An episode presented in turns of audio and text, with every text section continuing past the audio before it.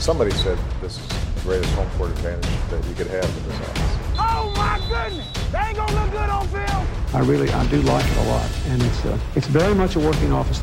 You didn't do anything. You didn't. You didn't. You didn't do anything. Well, my favorite place is the Oval Office. Velkommen ind for her i det ovale kontor. Vi er op til her onsdag den 2. februar. Klokken er lidt over 5 om eftermiddagen. Jeg hedder Mathias Sørensen, og med mig har jeg Anders Kaltoft. Hej Anders.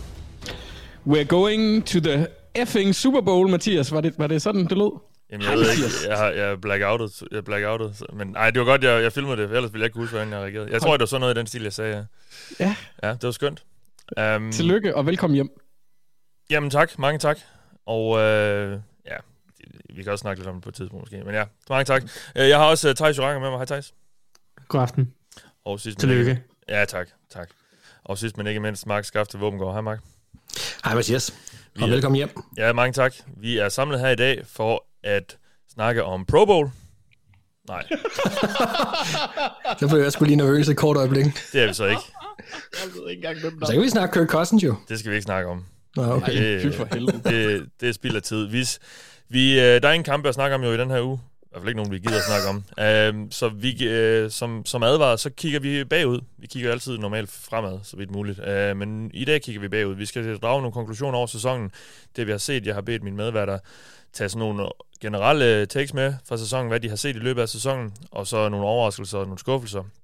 Og så har vi også fået en masse gode lytterspørgsmål af jer derude, som, øh, som vi vil besvare. Der er også nogle af dem, der falder lidt ind under det, vi skal snakke om undervejs og så videre. Så vi tager dem, vi har sådan drysset dem lidt ind, hvor de lige passer. Og så skal vi også lige snakke lidt nyheder, og øh, der, der er sket lidt ting her i øh, siden vi sad sidst. Eller siden det sidste program i hvert fald, øh, vi lavede, som øh, Mark og Anders lavede det her ekstra program, hvor vi reagerede på en masse nye træneransættelser osv., så, så det kommer jeg altså ikke til at snakke om i dag. Det kan man gå tilbage og finde programmet fra tidligere på ugen. Men, øh, men der er stadig lige et par, runder på nyhedsrunden, eller et par punkter på nyhedsrunden, vi lige skal vende.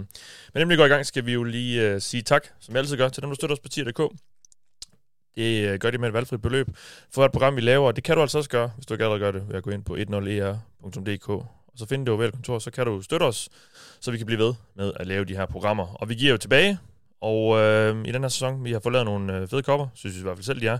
Og øh, dem uddeler vi, jo en af hver uge. Og øh, denne uges vinder er altså en, der støtter os på tier.dk. Og det er altså, sådan, man får et lod for hver femmer, man støtter os med.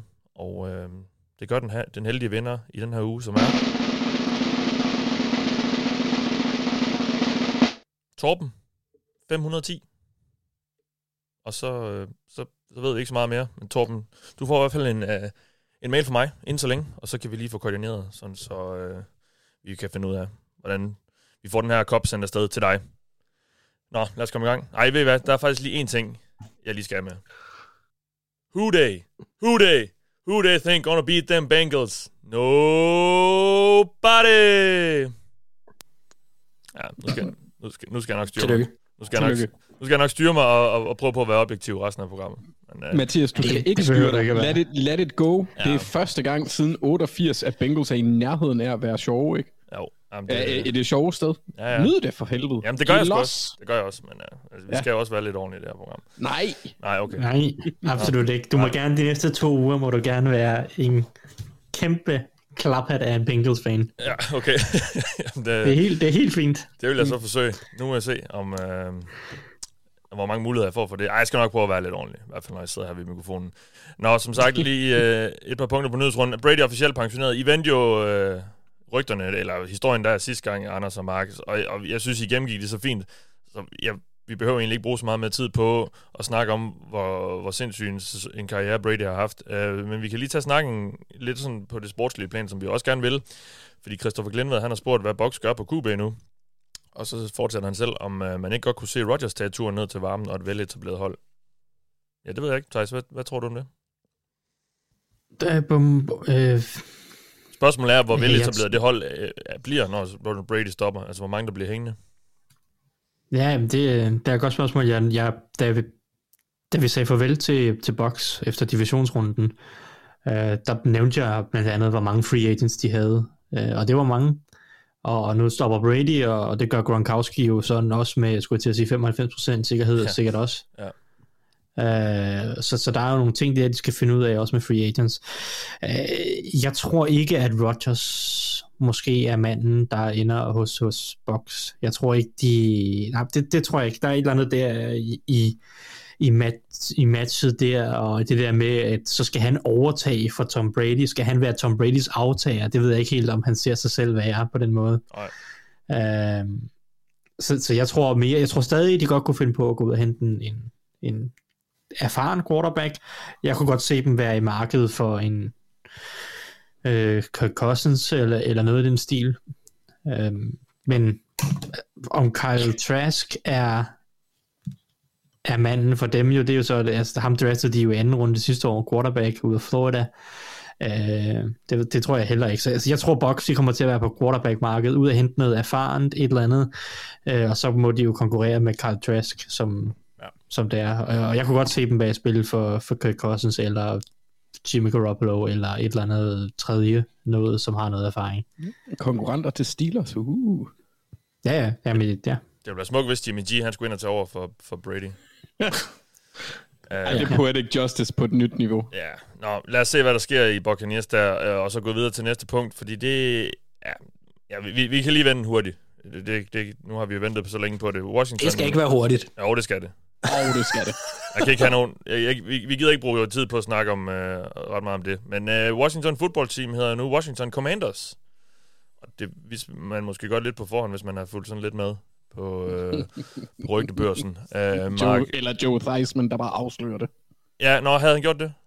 Ja, han, han kom til at tale over sig. Nå, okay, okay, ja. Uh, nå, Mark, nu, nu beder jeg dig komme med et, et, et, en hurtig uh, reaktion på, på det navn. Hvad synes vi om det, og, og trøjerne og så videre? Det er jo ikke ligefrem nogen, ny, nogen uh, sådan, uh, stor nytænkning af trøjerne. Det er de samme farver nærmest, og, ja. og, og, og så, så hedder de så Commanders. Altså, ja, hvad, hvad tænker vi? Det, altså det der med farverne og sådan noget, det tror jeg, vi snakker om nærmest, er det to år siden, eller sådan noget, ja, vi begyndte at snakke ja, om det, ja. at det var mærkeligt, at man ikke tog det hele og skiftede ud, ja. øh, når nu man var i gang. Men det har man ikke gjort. Det er fint nok. Det er som det er. Uh, Commanders, altså uh, alle navne lyder dårligt i starten. Ja, det er det. Stort set, ikke? Ja. Så det skal vi lige vende os til at sige. Uh, jeg, jeg får sådan nogle personlige referencer til sådan noget 80'er uh, ting, altså sådan 80'er actionfilm. Arnold Schwarzenegger. Ja, jeg, jeg, jeg, Sylvester Stallone, jeg får alle dem der i hovedet, når det er. Uh, og det, det tror jeg, der kan komme meget sjov ud af. Um, det er ikke et navn, der tiltaler mig særlig meget. Jeg havde håbet, de havde gået dyrevejen, hvis jeg skal være helt ærlig. Der var noget Red Wolves og noget forskelligt. Det ja. synes jeg, der er personligt synes jeg, sådan noget er federe. Ja. Men øh, vi vidste, de ville, altså, de, de ville gå militærvejen, og jeg er glad for, at det ikke blev presidents, fordi det synes jeg med, med også lyder åndssvagt. Altså, så ja. at dem, der nu var af de her, de havde op at vinde, ja, så, så er det måske en af dem, man kan vende sig til at sige lidt mere, men det er, det, det, det er lidt specielt at have den der, synes jeg, øh, øh, for, for, set for en dansker, eller nu kan jeg selvfølgelig ikke tale for danskernes, på danskernes vegne, men de går for et lidt kontroversielt navn til noget, jeg også synes stadig er lidt kontroversielt. Jeg ved godt, det er meget amerikansk, men de bringer militæret ind i det, øh, og det ved jeg godt, for dem ikke er fremmed, og, og vi bruger det også i kampen og sådan noget, men, men ligefrem at have et navn med det, synes jeg også er lidt specielt. Øh, så det, ja, de bevæger sig lidt på kanten. Det er meget amerikansk. Ja. Ja, ja. Vi skal vende os til at sige det. Øh, tillykke med, at de endelig har fået et navn, så skal vi slippe for at høre mere om det. Og nu øh, er der ikke nogen bødekasse længere for at komme til at sige Redskins og så videre. Nu hedder det Commanders. Ja. Fint. Og det ligger jo meget godt i munden også, så jeg tror, det bliver nemt at sige, i hvert fald også for os, ikke engelsktalende. Så ja. Ja, altså, Deres ja, nye ja. uniformer, de er mega grimme, synes jeg. Ja, det ved jeg sgu ikke. Altså. Men de var heller ikke for kønne før. Nej, altså, jeg, tror, jeg tror måske, de skal, de skal finde sig selv lidt i det her, og så kan det være, at vi kan få noget sjov ud af det Ja. øh, på sigt, ikke? De skulle have beholdt football team. Det synes jeg For ikke. lang, der gik for lang tid. Jo, så klassisk. Nå, nu Men har det skal vi, vi heller ikke Vi diskutere. har, vi har allerede Det var brugt for for meget, intet sigende. vi har allerede Nå. brugt for meget tid på at snakke om det. Øhm, nå, lad os lige tage øh, noget lidt mere eksplosivt, fordi at øh, der kom nogle ret vilde historier ud øh, tirsdag fra NFL-verdenen, og det er, at den tidligere Dolphins head coach Brian Flores, han har sagsøgt NFL, og han har også sagsøgt sin tidligere arbejdsgiver Miami Dolphins og Denver Broncos og New York Giants. Og øh, sådan opsummeret kan man sige, at han øh, mener, at der er systematisk, øh, der foregår systematisk øh, racediskriminering øh, i NFL. Øh, navnligt i, i forbindelse med de her ansættelsesprocesser, når der skal findes nye head coaches og, og den slags.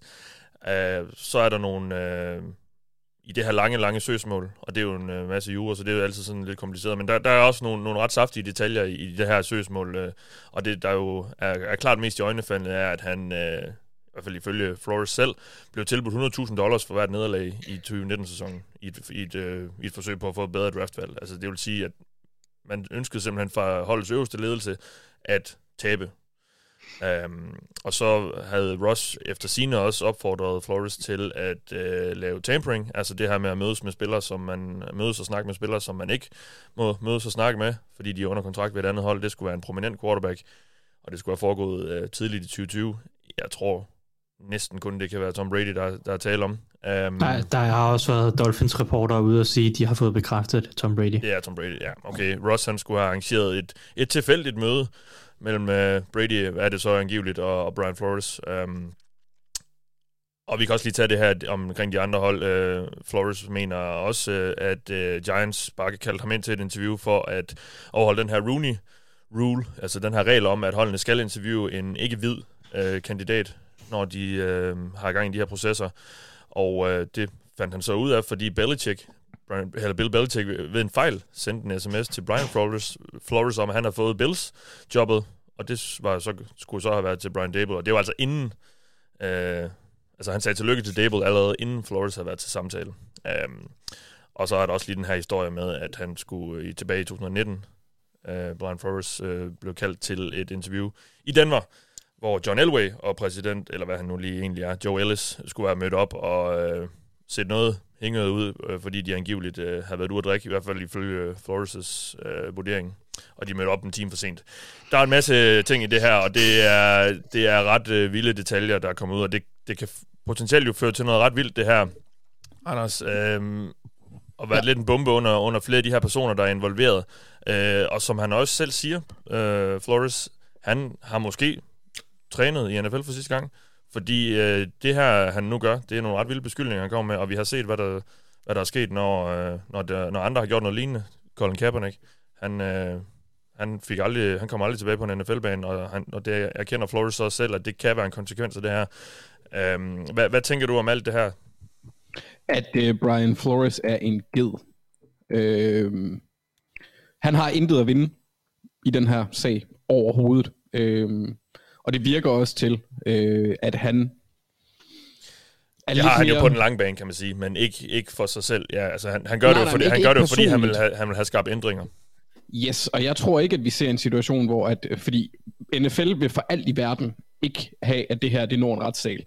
Der skal, der skal settles. Og der tror jeg, at Brian, Brian Flores han er lidt anderledes end Colin Kaepernick var. Hvor øh, Kaepernick han lidt på en anden måde stod alene Øh, det tror jeg egentlig ikke, at Brian Flores han kommer til at gøre her, og det er sådan et træk, der skal i gang, for problemet med det her, det kommer, det er på ejerbasen, og måden at få dem til at ændre holdning på, det er ved at lufte deres beskidte undertøj. Og øh, jeg vil sige, at de ting, du nævnte, så, øh, så vil jeg sige, at den med, med Bill Belichicks sms er måske den vigtigste. Fordi det, det er det eneste, hvor du kan konkret være ja. ret sikker. Nu ved jeg ikke, om de har lydoptagelser eller lignende. Men øh, øh, konkret har evidens. Og ja. det, det bliver jo det centrale. Hvis de skal nå noget, så skal de have noget konkret. Det skal ikke bare være en øh, he said, she said. Nej. Øhm, og jeg, jeg synes, det er... Øh, altså, jeg, jeg er super glad for, at han gør det. Jeg synes, det er på sin plads fordi der skal ske noget. Og vi har jo længe vidst, at den der Rooney Rule i forhold til det, det der bliver kaldt sham interviews, ja at det har været en ting. Mm. Altså, det, det, er lidt, det er ikke det samme, fordi der er raceelementet inde i det, men det offentlige i Danmark skal jo også øh, sætte øh, jobopslag i udbud, selvom de har en intern kandidat, de allerede ved, og så er der jo flere hundrede mennesker, der søger det job, men de har allerede bestemt sig. Ja. Det er jo spild af tid for den persons øh, vegne, og jeg synes, det er respektløst i, i den. Altså, jeg synes ikke, at den, den virker ikke efter den hensigt længere. De har fundet en måde at omgøre den på. Ja, reglen, og, og, Rooney-reglen. Ja, ja. ja, lige præcis. Og der er det et problem, fordi det er ikke alle ejerkredse, øh, der er ligesom Steelers, øh, der er, virker til at være pisse ligeglade med, hvilken øh, etnicitet deres trænere har. Øh, det er selvfølgelig svært at sige, men det, altså, de har haft tre inden for de sidste siden 69, så, og en af dem har været øh, en, en, en sort amerikaner, og den nuværende og den eneste øh, mørke træner i, eller øh, afroamerikanske træner i NFL Head coach, ja. ja. lige nu. Ja, head coach. Så øh, altså, vi ved også godt, at der er rigtig mange af de der meget, meget rige hvide mænd, som har en, som er måske, det hænger lidt til den konservative side, måske sige højreorienterede side, og, og ved også godt, hvordan, det kunne vi jo se med reaktionen på Colin Kaepernicks øh, protester, hvad deres udgangspunkt er. Øh, hvad end det er bevidst eller ubevidst, så har de noget bias. Mm. Og, og det får vi ikke, det får vi ikke rodet bod på, med mindre der er nogen, der presser det frem, og NFL gør det ikke selv, så det, det en, en, en person med Brian Flores' historie og hans, hvad kan man sige, personlige øh, make-up gør, at jeg tror på, at det her det kan blive en rigtig farlig sag for NFL, og jeg Ja. synes, det er skønt. Ja, ja, ja. Man, man kan sige, fordi altså, nu kender jeg jo selvfølgelig ikke øh, deres øh, politiske overbevisning, men jeg tror, det der trak mange ejerne dengang øh, over i noget, altså over i ikke at ville, hvad kan man sige, gøre, give plads til det, var, at jeg tror også, der var en frygt for, at forretningen ville være dårlig, hvis man tog et politisk standpunkt. Ja, og det kan jo lyde fuldstændig de, de tog jo, nej, Mark, de tog, det, det er ikke en diskussion som sådan, jeg vil ind i, for de tog et politisk standpunkt. Ja, ja, det kan man sige. Det, jo, jo, udefra gjorde de selvfølgelig, men, men de forsøgte jo at glide den af på at sige, at vi vil ikke blande noget ind i sporten. Øh, og det var ligesom den holdning, de tog. Ikke? Det kan Jo, godt men- være, der ligger noget andet under, men, men det er jo, det er jo, jeg tror også, at det var sådan en generel frygt for at skade produktet. Um, Det, Og det kan man jo så jeg, være. Det, det, det tror jeg nu egentlig ikke. Men det er også ligegyldigt, for det er sådan set ikke relevant for det her. Det var bare et eksempel på, at altså, vi, vi ved jo også, altså det, det, vi kan se det på, hvor deres donationer går hen politisk.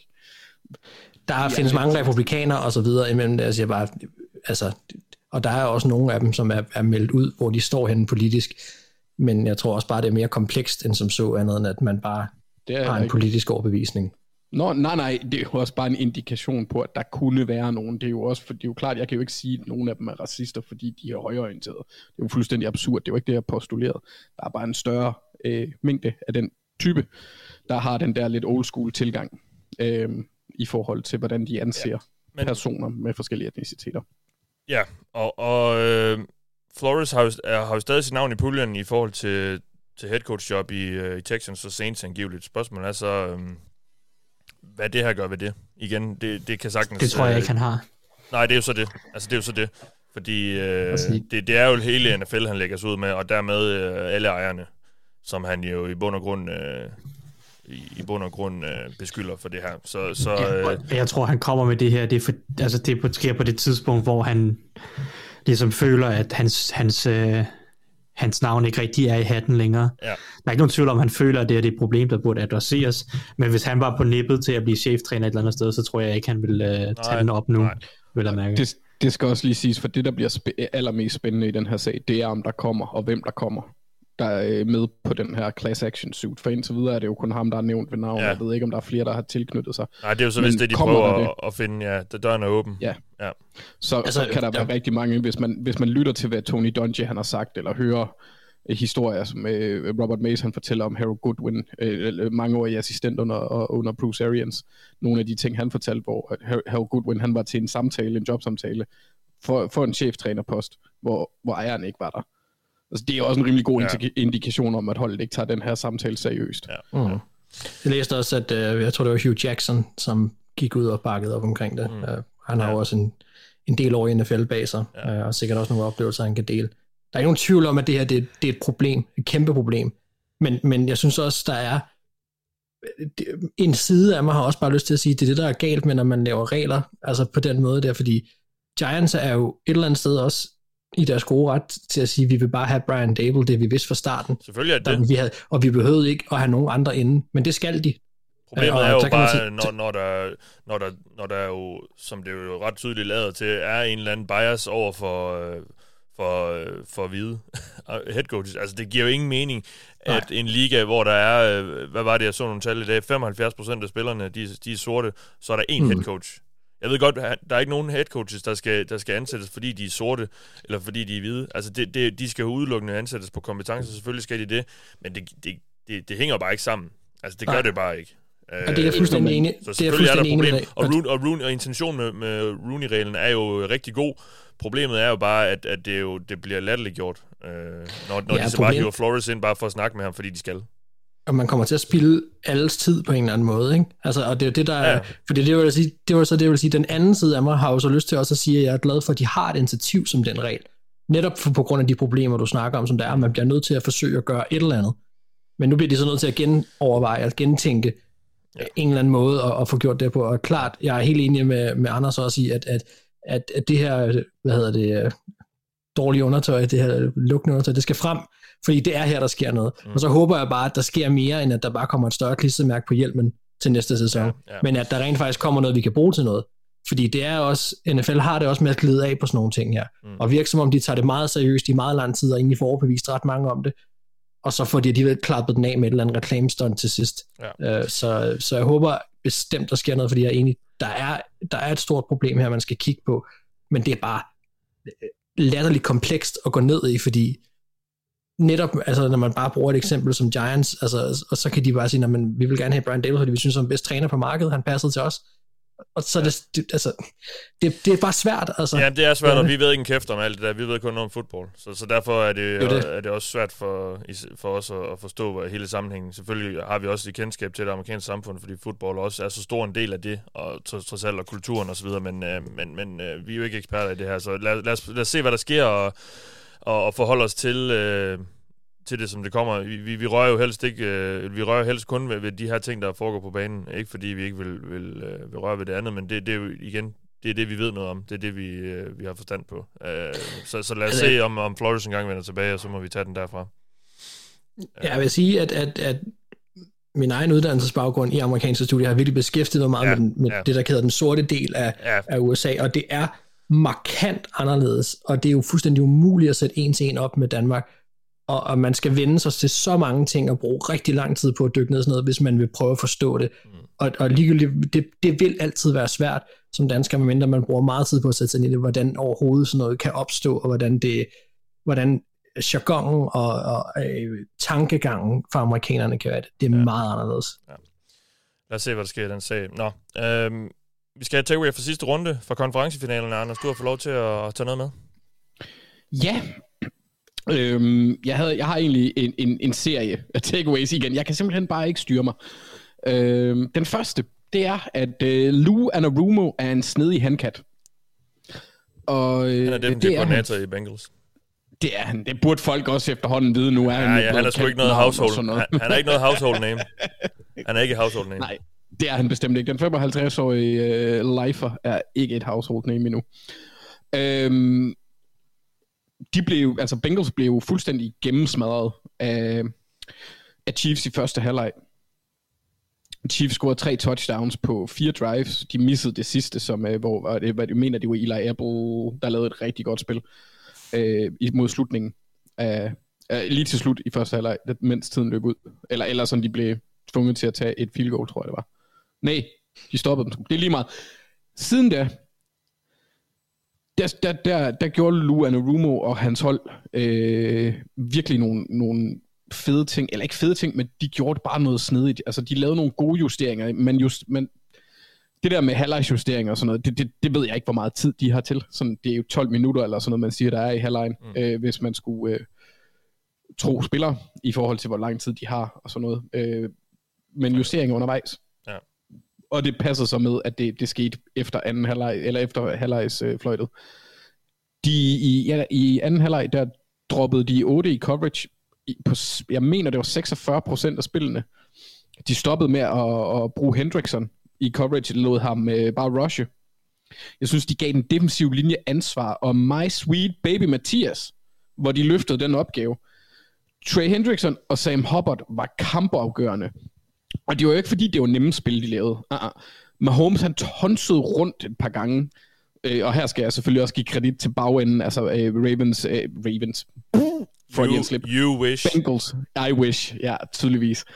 Uh, Bengals øh, defensive backfield og, og linebackers øh, er dækket fremragende op. Øh, og så afsluttede enten Sam Hubbard eller Trey Hendrickson spillene for dem. Øh, forsvaret var virkelig en gennemført enhed efter halvleg, og det synes jeg egentlig er ret beskrivende for Bengals, øh, både for den her og for i år, for de gjorde det uden de klare stjerner. Altså, de fungerer som et hold, og mod Chiefs fungerede de næsten som, altså, som to forskellige hold. Et i første halvleg og et i andet, hvilket også synes jeg er, er lidt sjovt. Og det viser sig selvfølgelig bedst med Mahomes' statline. Før han nævnte tre touchdowns på fire drives i første halvleg, 292 yards. Anden halvleg og overtime, 83 yards, 3 point på syv drives. Mm. Det er fuldstændig sindssygt. Det er Patrick Mahomes. Ja. Vi snakker om manden, der ikke kan stoppes. Det er simpelthen bare øh, fremragende. Det, det synes jeg var vildt. Det var jo, altså, det, uden det er øh, Luan Rumo og det forsvar, de spil, de lavede, der havde de aldrig vundet den. Øh, det var en, en, jeg vil ikke sige, det var en, en, en helt støbt kamp, men en ba- balanceret indsats fra, fra Bengals side. Mm. Øh, hvilket jeg godt kan lide. Så lukkede de også ned for Tyreek Hill, der nærmest forsvandt i anden halvleg. Det er også imponerende i sig selv. Ja. Og så skal jeg lige brokke mig over. Først en ting ved Zach Taylor, og det gør jeg hurtigt. Han skal stoppe med at løbe bolden på første og 10, og han skal stoppe med at løbe bolden, når de er under center hver eneste Yes, gang. yes, yes, yes. Ja. Jeg forstår det ikke. Er, er der nogen af jer, der kan give mig svaret på, hvorfor de altid løber den, når Burrow er under center? Det, det virker tåbeligt. Jamen, jeg ved ikke, hvorfor han slet ikke kører noget play-action på det der. Jeg, jeg, jeg ved det virkelig ikke. Også fordi han kommer jo netop er lidt født ud af det system der, eller de der de tanker der fra, fra McVay-tiden og det der type angreb der. Jeg, jeg forstår ikke helt, men, øh, men, men ja. Jeg, det, jeg har også mange spørgsmål til... Øh, altså, de står i Super Bowl, og det er fuldstændig sindssygt, men jeg, jeg har stadig en følelse af, at angrebet kunne være langt bedre. Øh, men... Øh, det, det er jo bare ly- lykkeligt for, for mig øh, og, og for fremtiden, øh, hvis det så spørgsmålet er, som han kan få justeret. Øh, Ja, altså med mindre det er ham, der holder dem tilbage, så, øh, ja, men, så er det jo ikke godt for fremtiden, for han er der i et stykke tid nu, tror jeg. ja, og, og, og ved hvad, jeg, jeg har været så meget efter ham. Jeg tog fejl. Med, med rette. Ja, og, men, men jeg tog fejl. Altså, det, det, en ting er han, hans spilkald og sådan noget. Igen, der har jeg stadig nogle, nogle ting. Men jeg var efter ham, fordi jeg troede aldrig nogensinde, at han kunne få det her hold til at vinde øh, på jævnlig basis og vinde de store kampe. Og, og der tog jeg jo bare fejl. Altså, det indrømmer jeg blankt. Altså, det, det har han simpelthen formået. Hvor meget øh, de så kunne have vundet, det, det ved jeg ikke, men, men, men det, vil, det synes jeg egentlig også er, er nederne at bringe det over på det. Jeg tog fejl omkring mm. Zach Taylor, fordi jeg var, 100, nej, jeg var 99,9% sikker på, at han aldrig ville føre det her hold til noget stort, simpelthen bare fordi han ikke kunne finde ud af at vinde kampe. Altså, der var altid et eller andet, der gik galt. Øh, og, og det har de så øh, fået vendt om, og det øh, må, jeg, må jeg tage hatten af for. Um, Ja, altså vi ventede jo også bare på, at han blev fyret. Det var ja, det er det. nærmest det, vi altså, jeg, jeg kunne simpelthen på. ikke se en, en vej ud af det der øh, dødvande. De, de er altid endte i, øh, i tætte kampe og så videre, hvor de altid lige manglede det sidste. Men den her sæson har også bare alt er nærmest gået Bengals' vej. Så, øh, Og forsvaret er blevet markant bedre Ja. også. ja, altså. ja. Og så Ja. den sidste ting, jeg lige vil, vil brokke mig lidt over, det er, ved den gode gud over Magic Carp sker der. For McVay's og Shanahans game management. Det, Bengals kan seriøst vinde Super Bowl på, at McVay han tager en timeout i fucking starten af tredje kvartal, fordi han er bange for at få en delay of game. Ja. Altså, jeg, jeg forstår ikke, at de enten ikke har med, øh, mennesker til at håndtere det for dem, eller at de ikke lærer det. For det er en ting med det her Shanahanske træ. Altså, Mm. de, de, de kan simpelthen bare ikke finde ud af det. Og det er hjernedødt. Altså, McVay kan man jo sige, han er heldig med, at øh, han har en, øh, en, havde en modstander i weekenden, der et er bange, når det bliver fjerde down. Ikke på nogen andre spil. Der er han, der er han verdens bedste. Men ikke på fjerde down. Der ponder han lortet.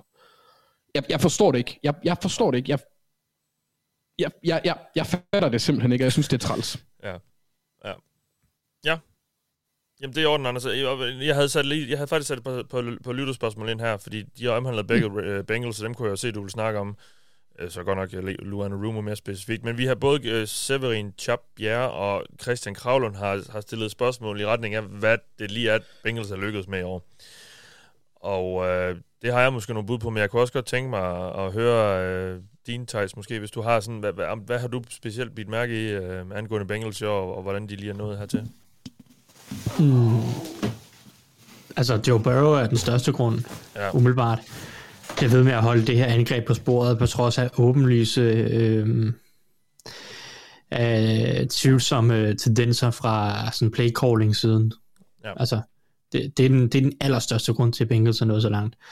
Øh, plus hans, hans synergi, øh, sammenspil med Jamar Chase, selvfølgelig betyder ekstremt meget øh, for at det har givet Bengals en ekstra dimension eller to, som de bare ikke har haft øh, på noget som helst tidspunkt før. Øh, så, så det er den ene grund.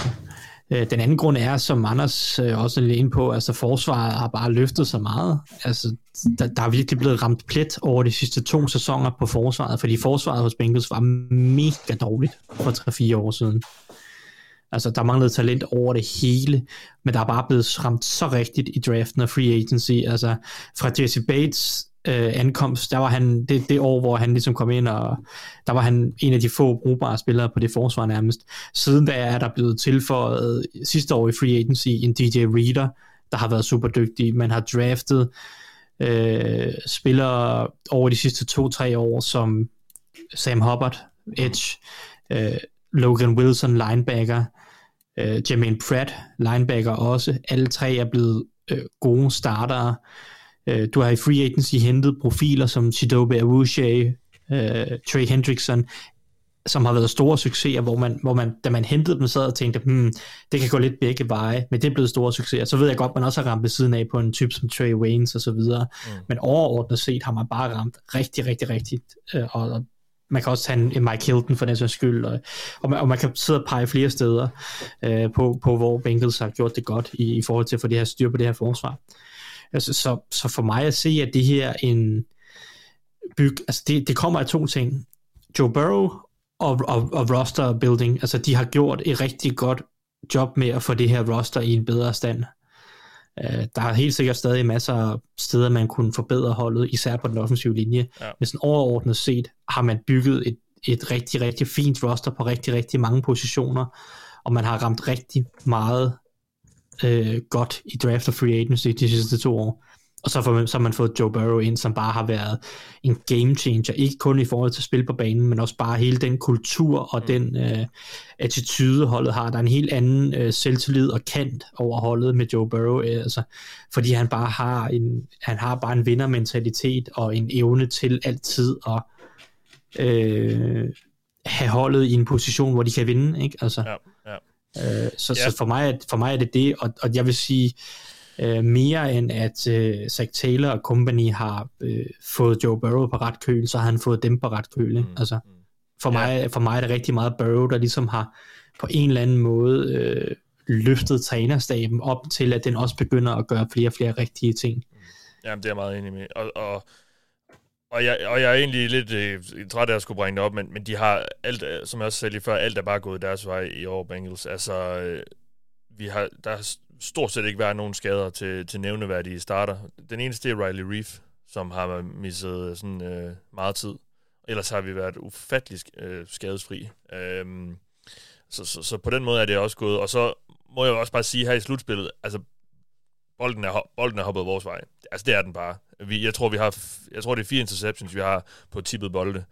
Og nogle af dem øh, Altså Bates, Bates' spil her i AFC-finalen er bare fuldstændig outstanding, at, øh, at han er der. Men at Von Bell også lige er der. Og, og det selvfølgelig, så kan man snakke om held, og, og det er egentlig, øh, jeg ved ikke, jeg er sådan en, der ikke måske tror mega meget på held. Det er sådan, altså man siger det der med, at, øh, at, at det, det handler om forberedelse og opsøge muligheder osv. Altså, og, og det, det er selvfølgelig også en del af det, men, men bolden er virkelig bare hoppet Bengals' vej her i slutspillet, og, og det er jo det, der har gjort, at de har kunne, kunne trække det længste strå i de her, Øh, i de her helt, helt tætte kampe, som det jo har været hver uge.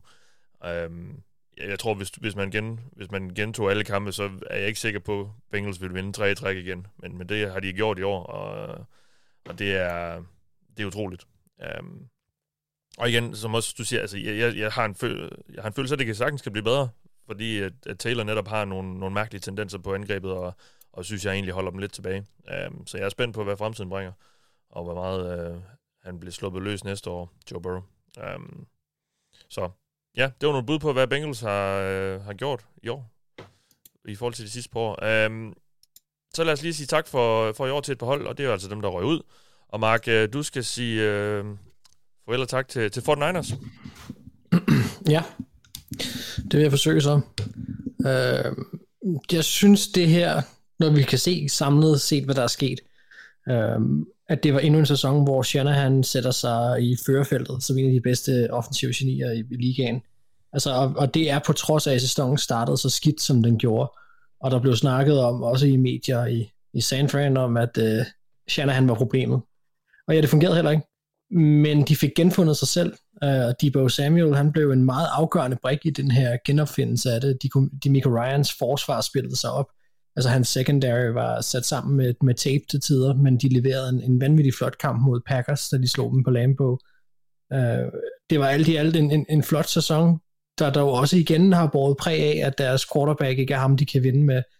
Øh, og det synes jeg faktisk er en meget god overgang til, til at tale om fremtiden, fordi hvad skal der ske? Altså, Trey Lance, han skal, han skal igennem Shanahan-møllen her i den her offseason. Han skal opfindes til systemet, og vi kan være Øh, ret sikre på, at Kyle Shanahan har brugt sæsonen, inklusive de snaps, som Lance har fået i løbet af sæsonen til at forberede tronskiftet. Altså, han var, han, han var der ikke i år, øh, Trey Lance, og, og fair nok.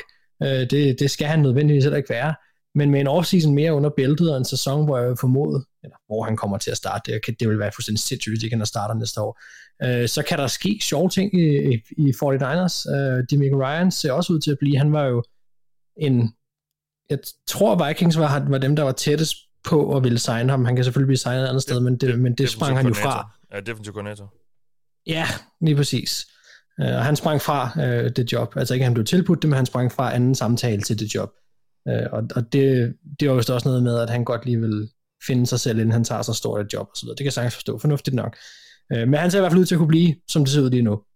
Øh, og det, det synes jeg også er vigtigt, fordi forsvaret har der brug for ham næste år også, med, med den måde, han har, øh, han har trænet sine tropper i den her sæson. Det har virkelig været imponerende. Så de skal ud og se, hvad de kan få for, for Jimmy G, så skal de kigge på at boldre deres secondary. Øh, de har nogle starter, som er free agents, de selvfølgelig skal tage stilling til med alt i alt, så jeg bare, så må jeg indrømme, at jeg er super spændt på, hvad 49ers kommer til at gøre det næste år, fordi de har mange af de byggesten, de skal bruge, synes jeg, på plads. Og hvis Shanahan kan forme Trey Lance bare til, at de kan komme til slutspillet, og han så, altså til næste år, altså han får så lang tid, så, så, så jeg kan godt se dem blive virkelig sjove. Altså han, kan, han er også en quarterback, som godt må, må lære i løbet af næste sæson også, øh, og så skal resten af holdet ligesom føre dem dertil. Øh, jeg, jeg, jeg tror virkelig, at de kan blive sjove at følge, øh, men altså, det er klart, der er nogle områder, de skal kigge på, øh, og deres secondary var, var et sted, jeg vil håbe, at de, de kigger hen imod, men, men altså 49ers er et hold, synes jeg, som har klaret meget rigtigt flot i år, med øh, mindre talent, end jeg troede, der skulle til, hvis det giver mening. Og det er ikke for at tale deres spillere ned, men, men jeg vil umiddelbart have troet, det krævede et bedre roster, øh, sådan overall, end, end at nå dertil, hvor de gjorde. Øh, og det gjorde det ikke. Så på den anden side, så kan de også sagtens bare blive bedre. Øh, og når de kan nå så langt med det roster, som de havde i år, jamen hvad kan det så ikke blive til, hvis de har en quarterback, der det pludselig kan noget? Hvis, ja, hvis de kan draft nogle spillere, eller hente nogle free agents, som, som kan hjælpe dem i secondaryen. Um, hvis de så har en quarterback, der kan noget. Ja, altså alle ja, står jo og falder med Trey Lance. Altså, det, det, det, det er godt meget tro på ham indtil videre i hvert fald, men... Øh... Ja, det synes jeg, det, okay, men det har jeg. Altså, jeg synes, det er åndssvagt ikke at have det i hvert fald. Det, vi har set lidt men, i år. Og, og, men hvordan kan du have det, når Shanahan ikke har det? Jamen, hvad har, hvad har Shanahan sagt, siden han ikke har det? Han har ikke sat dem på banen. Nej, selvom, altså, det, selvom, det, det, Jimmy det, G, selvom Jimmy G har ikke har spillet specielt godt det var jo på en eller anden måde nok til at få dem dertil, hvor de skulle også nu. Ja, ja. Altså, jeg, jeg, tror, jeg, tror altså, jeg synes, det er fair nok, at Trey Lance ikke havde den i år, øh, og at, det ikke, at han ikke måske var klar ja, til det, der skulle ske. det synes jeg også. Jeg tror også, Men, jeg tror øh... også at det er et... Øh, jeg tror også, at Kyle Shanahan vil have mere tid til at lave det system, som Trey Lance skal spille i, øh, fordi han er en anderledes quarterback end Jimmy G, og det kan godt være, at rosteret skal sætte sammen på en anden måde, også for at det skal, øh, hvad kan man sige, foldes rigtigt ud, og det, derfor er jeg positiv på, at de har en offseason mere, de har en måde at sætte et hold sammen omkring Trey Lance, øh, og han har alligevel fået noget spilletid i år. Ja. Og han har snakket med Carl Shannon, han har set trods alt dele af systemet fungere, han har snuset til NFL på den rigtige måde. Um, og så kom han ikke ind og var en superstjerne i år. Fair nok, men, men altså, den, den chance har han til næste år. Ja, vi har fået et par lytterspørgsmål også om angående for Niners, dem kan vi lige smide ind her, eller det er faktisk nærmere, at det ene øh, nævner specifikt Jimmy Garoppolo, altså hvad, hvad, hvad vi spår om fremtiden for ham. Han har jo sagt i dag her onsdag, i en historie på ESPN, at han regner med at blive traded, og at han gerne vil til et, øh, et, et hold, der vil vinde. Er det så, jeg tror ikke lige, det er det præcis, men, men sådan noget i den stil. Han skal jo væk, altså, og nu, nu siger han så selv, at han regner med at blive traded, så det må være ligesom være noget, han er blevet præsenteret for øh, af uh, Niners. Eller også er det et move for at lægge lidt pres på, det ved vi ikke rigtigt. Men uh, han, han skal jo væk på en eller anden måde, tænker jeg. Det må de næsten gøre. Og så, øh, det var Morten Herkild Sten, der havde spurgt om det, og, eller, hvad står der? Hørkild Sten, undskyld. Og Martin Smedegaard øh, skriver, hvad, hvad vi tænker for en egen strategi bør være i offseason. Øh, og han nævner også selv et trade af Jimmy G. Og du har også været lidt inde på det, Mark, med, øh, med de ting, de måske skal have fokus på. Øh, han nævner også en opgradering af secondary øh, på forsvaret, Martin Smedegaard. Så det er, der, der er noget at, der er lidt at tage fat på, men det er jo et ret godt uh, roster ellers uh, overall. Og så, så, mange, så er der så lige det spørgsmål på quarterback, som bliver rigtig spændende. Eller, ja, spørgsmålet er, som det er et spørgsmål. Fordi det er jo Trey Lance, der skal køres i stilling nu. Det er jo det, de har draftet ham til. Og uh, ja. det, der, der må de jo lægge uh, alle de æg i den kurve, og så se, hvad der, hvad der sker. Altså, jeg synes jo, rosteret er godt, ja. Men det kan sagtens ja. blive bedre også. Ja, ja, helt klart. Og det, og det, og det er, fordi de, de kører tingene på den måde, som de gør, og fordi det er, det er for en anden et meget specielt hold mm. i NFL. Altså, de er, de er dem selv 100%. Ja. Og jeg synes ikke, man rigtig kan regne med så meget, som vi kan regne med med andre hold med dem, øh, fordi, de, fordi de har Carl Shanahan, og fordi at han er pisse dygtig til det, han laver. Altså i forhold til det der med Jimmy G, alle vil da gerne til et hold, der gerne vil vinde. Alle NFL-hold ja, ja, vil selvfølgelig ja. også gerne vinde. Ja. Men altså, han, skal, han kommer jo ikke... Jeg, kan, jeg, har, jeg har meget svært ved at se, at et hold, der har Super Bowl-aspirationer, og kun mangler den ene brik, Broncos eller et eller andet, at de mener, det er ham, der skal gøre det, fordi han er han har sådan set ikke, synes jeg, lavet andet end at bevise, at han, at det, det er ikke ham, der kommer til at gøre det. Så skulle det være ja. Jimmy G, hvis, hvis man stadig i Tampa, eller i, i Tampa, hvis man stadig føler der, at at, der er, at, at, at man kan holde fast på, på alle de der profiler og, og, og prøve at, at gøre det igen med, med en, en, en fattigmandsudgave af Brady. Ja, men, uh, altså, ja. Øh, det er ikke et projekt, jeg vil, øh, vil bifalde, men altså jo, Nej. det er da rigtigt, det, der, det er måske en mulighed. Men, ja. men altså, der er de der hold, et par hold lige nu, og Broncos og det, der er meget op at vinde, som, som det ene hold, der mangler en quarterback og så videre. Altså, de får det jo ikke ved at hente Jimmy G. Det gør ikke nogen forskel rigtigt. Altså, det, nej. Det, det, er jo ikke, og det er jo sådan et sted, han sikkert gerne vil hen. Øh, ja. men, men, men det skal han ikke. Øh, altså, og det kommer han heller ikke, det tror jeg simpelthen ikke på. Øh, så bliver det som backup, hvis ja. det bliver noget som helst. Så, altså, I Steelers, der kunne han jo bare fortsætte det angreb, de kørte med under de sidste år i. Med Roethlisberger. ja. ja. Okay, og så lidt interceptions en gang imellem og sådan noget. Nå, apropos Steelers, Thijs, vi skal høre fra dig. Godt nok ikke omkring Steelers, men du skal sige tak for i år til, til Chiefs. Ja. Øh, det, det, var, det var endnu en sæson, hvor øh, at det var lige ved næsten, ikke? For Chiefs. Man føler lidt, at, at Chiefs faktisk de, sådan, de sidste fire år kunne have sådan, de, de kunne have lavet det næste dynasti i NFL, ikke? men de har bare formået at, at formøble det for mange gange. Først øh, er der det her AFC-finalen, det første år, hvor Mahomes bliver, øh, bliver MVP i ligaen og så videre. Øh, øh, AFC-finalen mod Patriots, hvor de taber i overtid og så videre. Øh, det var en god mulighed. Så vinder de selvfølgelig Super Bowl øh, året efter over 49ers øh, i, i en tæt Super Bowl, hvor man sagtens kunne have, hvor de sagtens kunne have tabt. Så havde de jo chancen sidste år i Super Bowl, hvor de jo fuldstændig no-shower, eller bliver udspillet, må man sige. Og så i år øh, har de alle chancer for at vende tilbage til Super Bowl mod et, altså som store favoritter mod et, et, et, et Bengals hold, som ingen havde regnet med ville stå der. Øh, og der fejler de også, og smider faktisk en, en stor sejr væk, også derudover, eller en, en stor føring selvfølgelig, øh, det, altså, det var jo en kamp, som Chiefs burde have lukket. Mm. Chiefs burde ikke gå ud i anden halvleg og score øh, igen øh, tre point. Altså, de, de, de må, de kollapser i anden halvleg. Mahomes spiller en forfærdelig anden halvleg. Jeg ved ikke, om han allerede havde tankerne på vej mod Los Angeles, eller hvad han havde men øh, selvfølgelig alle kredit til Bengals, men det må ikke ske for Chiefs. De må ikke gå ud og levere sådan et æg af en, en, en, en anden halvleg, når man har med Holmes og alle de våben, de har. Det må bare ikke ske. Øh, du, du har gjort alt, hvad du skulle i første halvleg. Nu skal den bare køres hjem. Ja. Og, det, og det burde virkelig være muligt øh, for det her Chiefs-hold. Så, så det er fire sæsoner i træk, hvor Chiefs har et hold til at vinde det hele, men og det så, nu siger jeg, kun har vundet én gang, fordi det er mega svært at vinde Super Bowl, men altså det her Chiefs hold med Mahomes har virkelig haft chancen for at lave sådan et dynasti og vinde to eller tre Super Bowls på fire år, men det, altså, det er ikke blevet til noget, i hvert fald endnu, det kan de selvfølgelig nå, og hvis de går ud og vinder nogle af de næste Super Bowls og så videre, men, men øh, de, de kommer lidt til kort Chiefs, og det, det, det er selvfølgelig en skuffelse for dem, fordi når man har Mahomes, skadesfri på den måde, som han, han har været her i anden halvdel af sæsonen og velspillende, altså, så er du et frygtindgydende hold. Så, så det er en skuffelse. Chiefs, de skal vinde Super Bowl hvert år, så alle år, de ikke vinder Super Bowl lige nu med Mahomes, det er en skuffelse. Ja. Uh, jeg synes jo, det har været en sjov sæson, fordi de startede så mega, mega dårligt på forsvaret, og så blev de lige pludselig rigtig gode, og så har de sådan øh, været lidt mere middelmodige, eller måske endda øh, lidt halvdårlige her i slutspillet igen. Så det har været sådan en underlig rutsjebanetur, hvor at Mahomes også har haft sin, sin dårlige uger der i, i starten og midten af sæsonen, hvor han også super dårlig, og så har han fundet formen og har været super god de sidste øh, to måneder og har smadret alt lige pludselig. Øh, så det, det er sådan en underlig sæson, hvor det har været en frygtelig rutsjebanetur. Og man, man føler lidt på en eller anden måde, tror jeg, at øh, jeg, jeg tror, jeg føler lidt, at holdet savner lidt mere ryggrad. På, de mangler nogle, især nogle profiler på forsvaret, der giver holdet lidt mere ryggrad og stabilitet på en eller anden måde.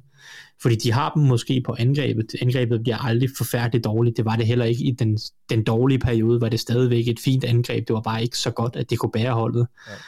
Ja. Øh, men, men forsvaret har, synes jeg mangler profiler, udover Chris Jones. Altså, jeg ved godt, Tyron Matthew også er der og så videre, men det er så spørgsmålet, om han er det næste år. Ja. Men jeg synes, det er det, som Chiefs mangler for at skabe noget mere stabilitet på holdet. Det er øh, bedre, et, et bedre supporting cast rundt om Mahomes. Ja, og, så, og en Mahomes, som jo begynder at blive lidt dyr efterhånden. Ja, han bliver selvfølgelig dyr. Det bliver ikke nemmere at, lave, altså, at skabe det her supporting cast rundt om ham. Nej. Altså. Nej de kan ikke, de kan ikke begynde, altså de kan ikke fortsætte med at pisse øh, høje valg væk i draften på running backs og hvad de ellers finder på. Altså, øh, de, de bliver nødt til at bruge dem fornuftigt og forvalte nogle gode spillere og være bedre til og måske også at finde nogle billigere spillere rundt omkring i free agency og så videre. Øh, det, det bliver de nødt til at være bedre på. Ellers så kommer det til at være ligesom i år, hvor at det bliver meget svingende, og så Mahomes kan bære dem i, i sine gode perioder og i sine dårlige perioder, så, det, så falder holdet lidt fra hinanden. Ikke? Altså, mm Øh, så bliver det sådan noget, hvis ikke man kan skabe et mere solidt roster rundt omkring det hele. Ja. Vi, vi har lige fået et spørgsmål her, og det er sådan lidt, øh, det er nærmest borderline øh, crazy, synes jeg lidt. Det er Sonny Lynx, Lyngsø, jeg, jeg ved ikke, om det er Lyngsø egentlig, men øh, der spørger, om Patrick Mahomes har spillet sin sidste Super Bowl. Jeg ved ikke, jeg synes, det er lidt øh, vildt at, at, at, at spørge om det, når han... Øh, når de lige har været i deres fjerde FC-finale i træk, og de trods alt har vundet to af dem. Um, hvad, hvad tror du, Thijs? Jeg, jeg tror det ikke. Nej, det tror jeg heller ikke. Det er svært at forestille sig. Ja. Øh, det, jeg tror stadig, der venter en, en der kunne sagtens vente en lille håndfuld Super Bowls for Mahomes ud i fremtiden, hvis ellers han holder sig skadesfri. Ja, ja. Uh, men uh, nu må vi se. Det er selvfølgelig svært at spå om fremtiden. Det kan ja. gå rigtig hurtigt i NFL. Men så skal det være, fordi Sonny han tænker det der med, at han begynder at blive dyr nu, og, og, og har de, som, som også du siger, altså, har de så mulighed for at, at give det der hold omkring ham, fordi han er så dyr, men, men igen, kappen stiger også hele tiden, og, og det ved jeg også godt, lønningerne generelt gør, men altså, så kan de omstrukturere hans kontrakt og flytte lidt penge rundt osv. Altså, de skal nok altid have et, de vil altid have et, et rimelig slagkraftigt hold, så længe han er quarterback, vil jeg tro. Det, Ja, og, og det, der er altid det der med, at, at han er så god, altså at selv hvis han måske mister 5% fra, i forhold til, når han er på toppen, så vil, så vil han være så god, at, at Chiefs næsten altid vil være i slutspillet. De næste 10 år vil de være, altså de mister måske i slutspillet en gang, to gange max, ikke? Mm. Øh, formentlig. Og, og hvis du er i slutspillet, altså 15 gange over en karriere, så må ikke, at du rammer rigtigt øh, mindst en to-tre gange, når du er så god, som Mahomes han er. Ja. Så, så, så det kan godt være, at de ikke, øh, som du siger, rammer fire AFC-finaler i træk, og bare fortsætter med at ramme AFC-finalen hele tiden.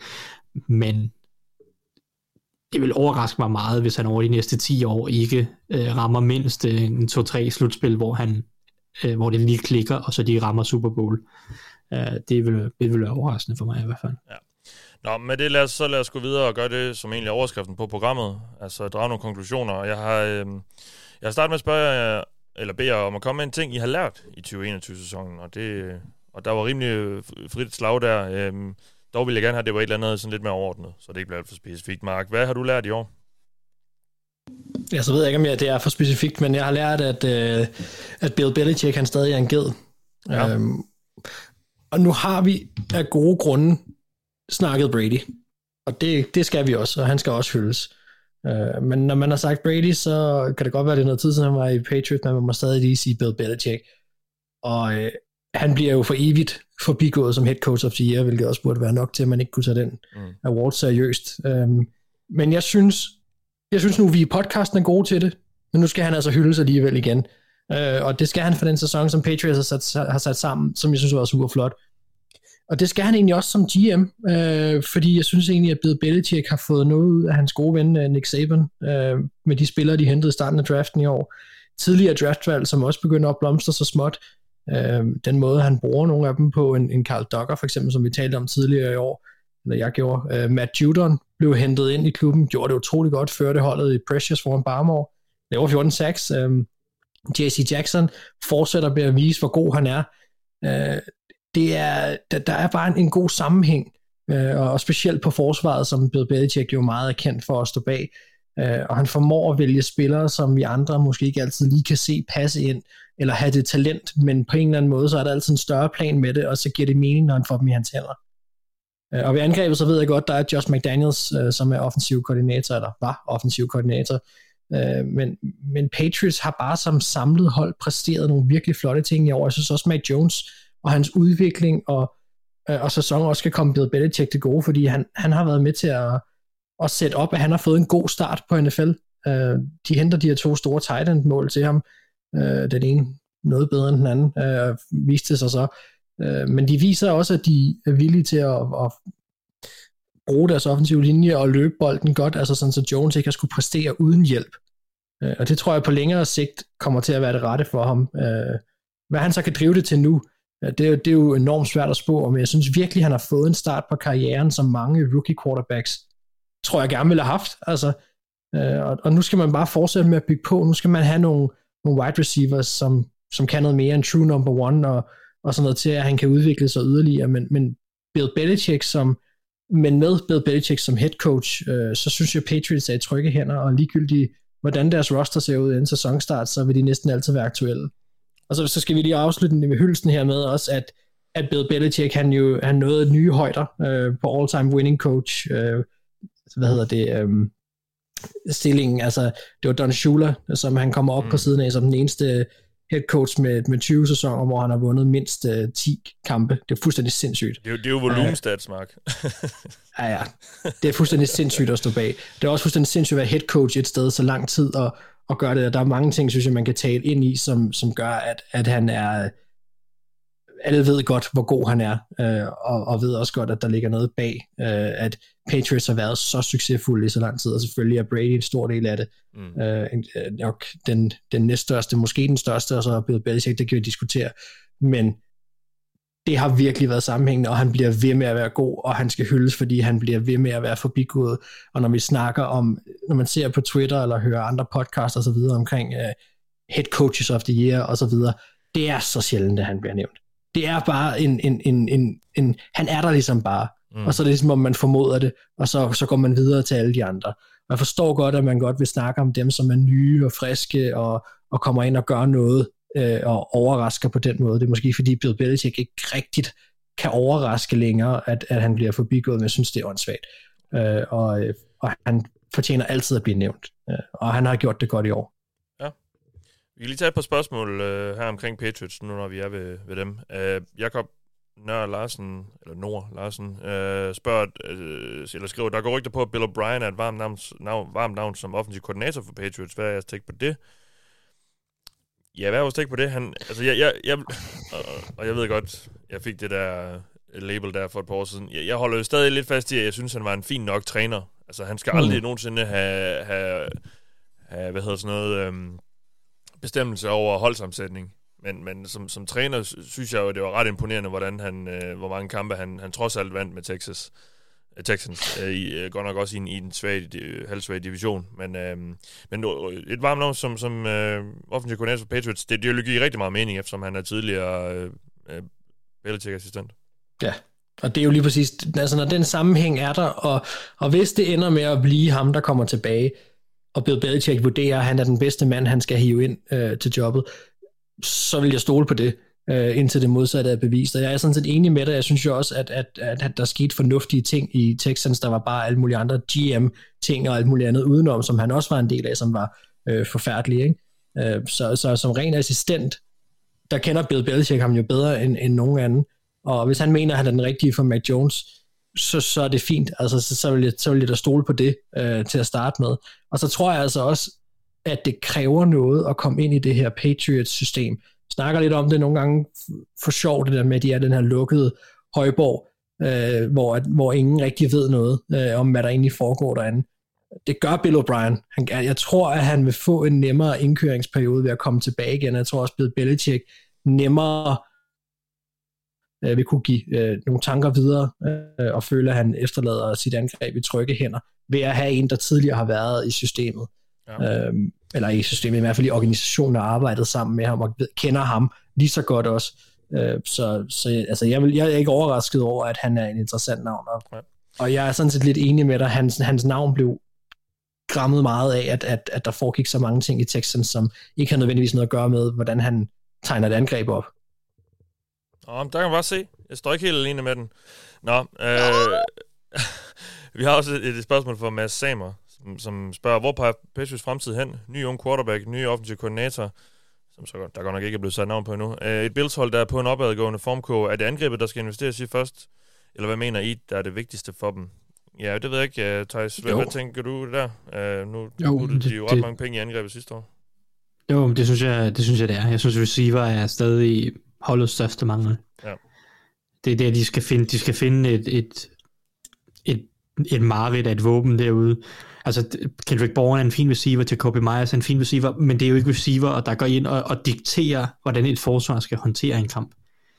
Og det er det, de har brug for. De har brug for et eller andet mismatch, øh, Marit af, en, af et eller andet våben, som de kan, som, som kan gå ind og, og, og give plads til resten af angrebet på en eller anden måde.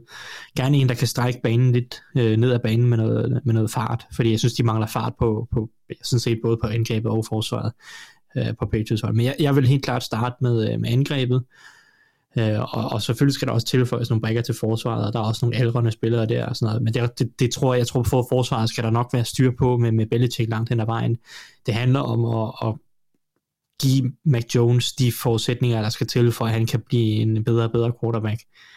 Øh, fordi Mac Jones er en, en type, der er rigtig dygtig til at holde angrebet, altså så gøre, altså arbejde inden for strukturen af et angreb, og man kan sige, hvis våbnet omkring ham er begrænset, så er han også begrænset, fordi Mac Jones er ikke din playbook, så at sige. Det er, det er ikke ligesom Josh Allen, hvor at, øh, altså, alt er bygget op om, at han har så unikt et skillset. Mm. Det har Mac Jones ikke. Han er en mand, der er god til at øh, udnytte de ting, han får og arbejde med omkring sig, optimere de ting. Så skal man også give ham nogle ting, man rent faktisk kan, kan, kan skulle til at sige, optimere og få meget ud af. Ikke? Ja. Øh, så det synes jeg er, det er prioritet nummer 1, 2, 3 og 4. Det er at, at give Mac Jones øh, et, et godt våben. Ja. Altså Brady fik Randy Moss. Det, ja. nu, skal, nu skal Mac Jones have sin Randy Moss. Ja. Det vil være godt for ham. Det, han spiller i Bengals, så det kan de ikke få. Anders, øh, hvad lærte du i øh, den her sæson? Jeg har lært, at øh, du korter spørgsmål af lidt for tidligt. Og så... Øh, hvad vil det sige? Jamen altså, jeg synes, at Jakob øh, Nør Larsens øh, anden del af hans konklusion på hans spørgsmål var meget interessant. Ah ja, han er faktisk enig med mig også. Ja. Fordi Jakob skrev, øh, at det, det skulle jeg faktisk selvfølgelig have nævnt for, øh, for at underbygge min egen pointe. Fordi Jakob skrev også, at jeg synes personligt, han var udmærket som head coach, altså Bill O'Brien her. Øh, jeg synes personligt, han var udmærket som head coach for Texans med hans evner, som GM kan beskrives med Anders' forhold til svensk pølseret. Og det er bare en meget, meget øh, direkte god beskrivelse af Bill O'Brien. Jamen, det er det faktisk. Ja. Øh, så, ja. Øh, nej, men det jeg har lært, det er, at det, det er sådan set et, en fremtidsting her det er ikke sjovt at mangle en quarterback i AFC. Nok heller ikke så meget i NFC. Det er aldrig sjovt at mangle en quarterback. Men øh, vi har altså et par stykker i AFC lige, lige, lige nu. Og jeg, jeg tillader mig at inkludere fem under 26, som øh, har mulighed for at blive A-plus level øh, tier starter. Jeg vil, jeg vil måske sige, at Holmes er der. Ja. Josh Allen er der nok også. Herbert og Burrow er på vej. Lamar, han kan stadigvæk også godt komme derop. Mm. Øhm, og det er egentlig bare, øh, altså det er kort og godt, det er, hvis du ikke har en quarterback i AFC, så vinder du ikke.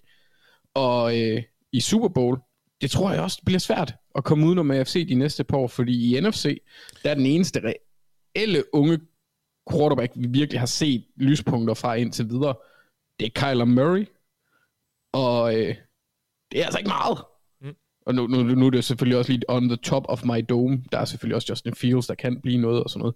Dak Prescott må også stadigvæk være i kategorien for halvunge Ja, men han er over 26 jo.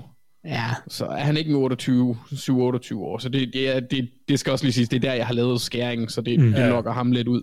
fair. Men han, jo, hey, han, er, han er selvfølgelig en af dem, men det er fordi, jeg ser ham som lidt mere, øh, ikke så meget up and coming. Han er, han, er, han er lidt mere etableret, så havde han lidt en skidt sæson også. Men han, kan, han tager sig ret. Han er selvfølgelig også deroppe af.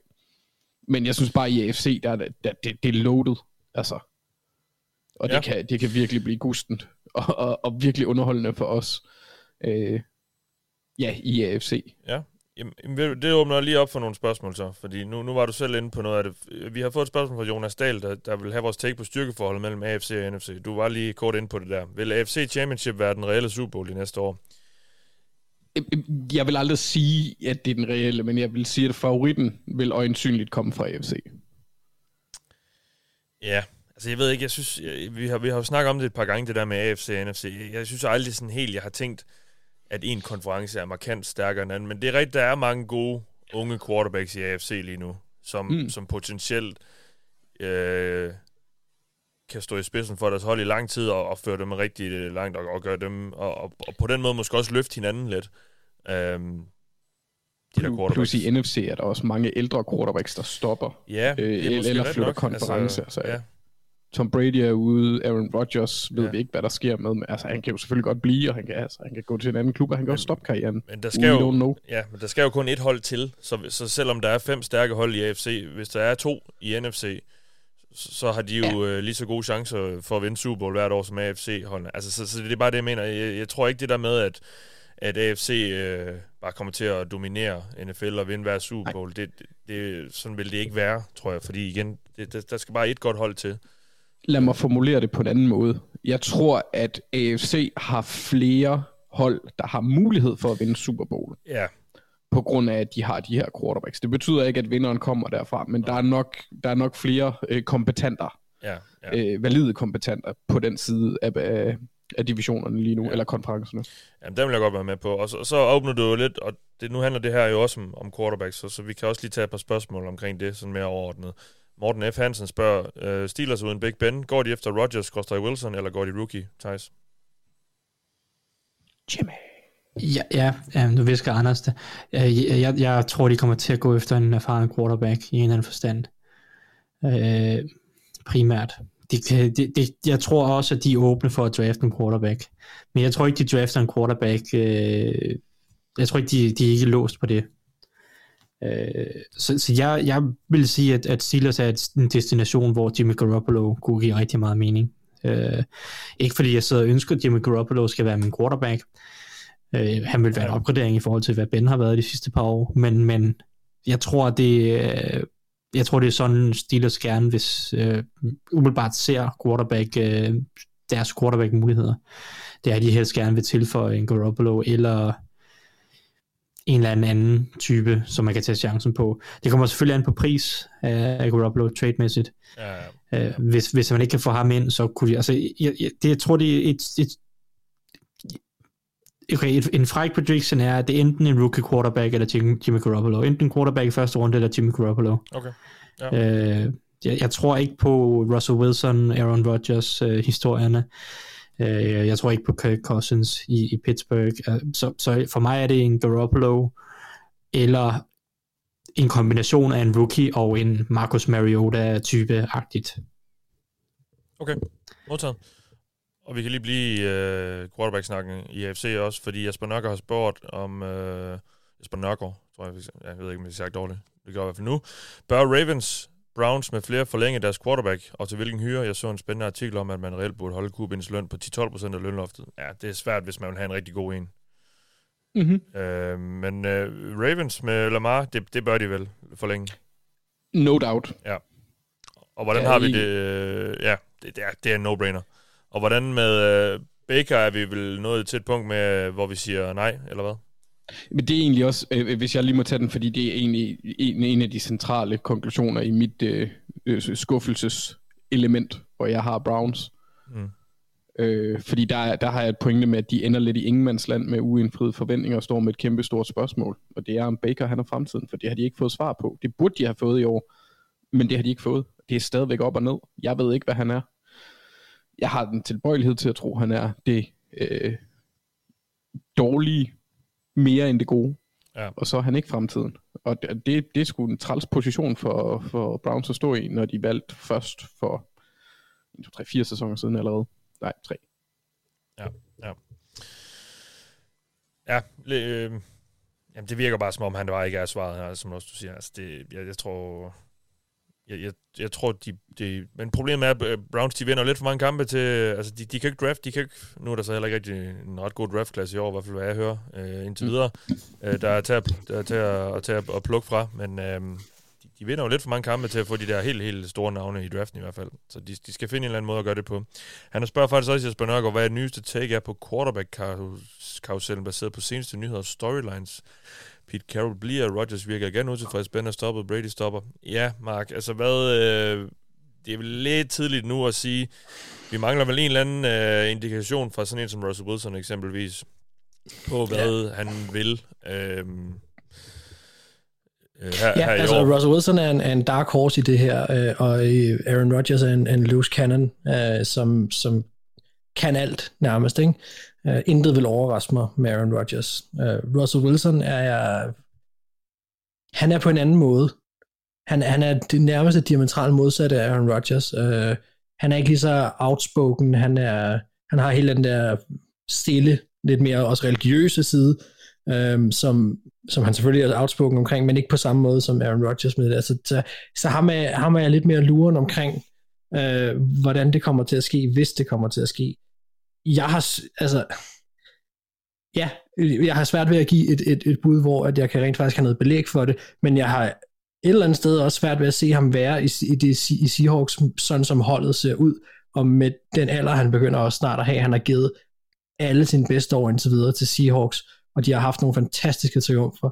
Øhm, men hvis han skal vinde mere, så altså, Seahawks skal, skal virkelig bygge et nyt hold op, altså, og han har i et par år nu skulle bære hele mådet selv. Og det kan jeg godt forstå, at han er træt af, og også efter at Pete Carroll bliver. Øh, så han, det vil ikke overraske mig, hvis han er et navn, som vi skal tale om. Mm. Øh, og det vil jeg da synes, jeg er jo ikke karriererådgiver, men altså, jeg vil da synes, det var godt, at han kom videre også. Ja. ja. Men jeg er heller ikke Seahawks-fan. Jeg vil da vil være ked af at miste ham. Og så er, der jo, spiller. så er der en helt stor dark horse i Deshaun Watson. Ja, ja, ja, og det er jo, øh, det, det, det aner jo slet ikke, hvad man skal mene noget som helst om, Nej. fordi der er, der er bare en anden side af det, som skal klargøres. Helt klart. Helt klart. Øhm, ja. For vi ved, om han overhovedet er en spiller, ja. vi kan bruge. Det, han vil så også være inkluderet i min AFC quarterback-ting, ja. hvis det var. Ja, ja, ja. Thijs, du skal fortælle os, hvad du øh, lærte i år. Jamen, jeg har sådan set, øh, sidste år havde vi den her offensive eksplosion, hvor at de så angrebene smadre det hele. Altså der var, det, var, det var et rekordsættende offensivt år, øh, især kastemæssigt. Øh, og, og det, øh, det synes jeg var den helt store historie sidste sæson. Og jeg synes faktisk, at, at jeg synes faktisk, at forsvarerne har bidt igen i år. Øh, jeg synes, at øh, jeg synes, der er mange tendenser, hvor man kan begynde at kunne se, at forsvarerne er, er ved at forstå, hvordan de skal prøve at begrænse de her ekstrem eksplosiv kasteangreb, der strækker dig i, på alle ledere og kanter, skulle jeg til at sige. Øh, I år er der adskillige ting, hvor vi har været på et af de laveste antal i, i, i lang tid. Øh, vi har haft det laveste antal touchdowns per kamp, øh, per kamp siden 2017. Øh, det er også kun 2017, der de sidste 10 år har været dårligere år end i år, hvis man ser på yards per attempt og antal kaste yards per kamp osv. Så jeg synes, at man har begyndt at kunne se, at, at de her forsvar har... Øh, at, at, at der har været en, en generel tendens til, at, at forsvarerne over en bred kamp er, er begyndt at forstå, at man de her sindssygt atletiske, eksplosive quarterbacks, der kan forlænge spillene, der kan øh, løbe rundt i lommen og, og bare tyre bolden rundt i alle mulige steder, øh, med Holmes, Josh Allen, Lamar Jackson-typerne, øh, at du bliver nødt til at respektere, hvad man kan gøre i kastespillet nu, øh, på en anden måde, og, og jeg synes, vi har set og det var også noget, vi, vi, vi så sidste år, nogle af de forsvar, der havde succes, var forsvar, der typisk spillede med to safeties dybt. Altså vi har sådan, vi snakkede rigtig meget om Brandon Staley, Vic Fangio og de her typer sidste år, og det, og det system, der ligesom vandt indpas, og vi så i offseason, hvordan det begyndte at sprede sig rundt med Joe Barry til Green Bay, og Staley til, til Chargers, og så kom Raheem ja. Morris ind og tog over, og alle de her forskellige små ting. Og jeg synes, vi kan se mange steder, synes jeg, det, det har virket. Jeg synes, at forsvarerne har bidt igen i år og vist i høj grad, at de er i stand til for mange af de her top quarterbacks at få dem til at, at gøre det på den hårde måde. Altså, øh, de, de lader sig ikke slå på samme måde, som de gjorde sidste år dybt. Der er rigtig mange forsvar, der er blevet rigtig meget bedre til at undgå at opgive eksplosive spil. Øh, og, og det synes jeg, vi har set rundt omkring i hele ligaen, at hvad hedder det, to dybe safeties er, har næsten har ikke været på et højere niveau i meget, meget, meget lang tid i forhold til tendenser, efter vi i mange år har haft et sådan et Pete Carroll inspireret en, en Pete Carroll inspireret liga, hvor rigtig mange forsvar spillede med en dyb safety, eller spillede det her cover 3 forsvar, mm. øh, hvor der var en dyb safety og to cornerbacks, der stod for halvdyb. Men, men de forsvar blev bare udstillet mere og mere øh, i, i nutidens NFL øh, med nogle af de tendenser, der kom ind offensivt. Og det har forsvarerne jo skulle håndtere, så og har, har, er begyndt at finde løsninger den anden vej. Og jeg synes, vi øh, har set rigtig mange forsvar, der har skiftet identitet i en eller anden grad øh, til at spille meget mere med to safety dybt, og det, det er alle mulige forskellige steder rundt i ligaen. Du kan, tage, du kan endda tage Seahawks, og de har også spillet meget mere med to safety dybt, end de nogensinde har gjort under Pete Carroll, som jo er den helt store mastermind bag cover 3. Ikke? Øh, så, så altså, det, det er en, jeg synes, det er en klar tendens rundt omkring i ligaen, at holdene er begyndt at forstå, hvordan de håndterer nogle af de her eksplosive angreb. Og så synes jeg, det bliver interessant jo selvfølgelig at se, hvad gør angrebene så for... Ja, så, så bliver det Begynder de så at løbe den mere? Ikke? Fordi der er så også nogle hold, der er gået den anden vej tendensmæssigt. Så er der sådan noget som Patriots øh, og, og Colts i en anden grad, som, som er begyndt at sige, nå okay, hvis I spiller med to safeties dybt, så er der færre til at stoppe løbet, så smadrer vi jer. Mm. Ikke? Altså, og så, og så, så, er det, så, så, sådan er der jo hele tiden, det der, der er fedt ved NFL, der er hele tiden de her sådan, du ved, der bliver trukket lidt i alle mulige retninger, og så trækker man lidt den ene vej, og så trækker man lidt tilbage igen, og så videre. Ikke? Ja, ja. Øh, og, og det synes jeg har, har været fedt at se, men jeg synes, at i år har forsvarerne været meget bedre til at håndtere de her typer med Holmes, Josh Allen, øh, du kan snakke Tom Brady, Aaron Rodgers videre. De, der er ikke nogen af dem, der har haft en sæson, som de havde sidste år. Mm. Og, og det synes jeg er, fordi holdene har fået en meget bedre forståelse for, at de bliver nødt til at respektere de her quarterbacks og alt det, de kan, så vilde de er, og hvor gode de her receiver er. De bliver nødt til at spille med to safeties dybt ja. mere. Ja. Um, så det er det, jeg har lært mit mærke i, skulle jeg til at sige. Ja. I'm just here, so I won't get fined. Og vi er her nu for at tale om overraskelser i år. Jeg har bedt øh, min medvært om at have to overraskelser med. Og øh, det er altså positivt lavet. Altså noget, øh, noget, noget vi synes øh, har været fedt at se i år, som vi måske ikke lige har regnet med. Mark, hvad, øh, hvad er dine overraskelser været? Ja, men det første, det har været, øh, det har været Dallas Cowboys forsvar. Øh, det, det behøver ikke at være at blive voldsomt langt der, for jeg har faktisk allerede rost dem en del i år, men, men det forsvar, Dan Quinn han sat på banen for Cowboys i år, det har, øh, det er en af de største overraskelser for mig. Øh, man kan så diskutere, om det er blevet mere overraskende, fordi det står i kontrast til angrebet og de forventninger, man havde til det, eller til dem. Men alt i alt så overtog han en enhed, som havde enkelte brikker på plads, men også rigtig mange spørgsmålstegn, og han startede med at rydde op, hvor han mente, der skulle ryddes op, og så skulle der ellers hives noget hjælp ind, blandt andet fra Falcons, men, men altså også andre steder.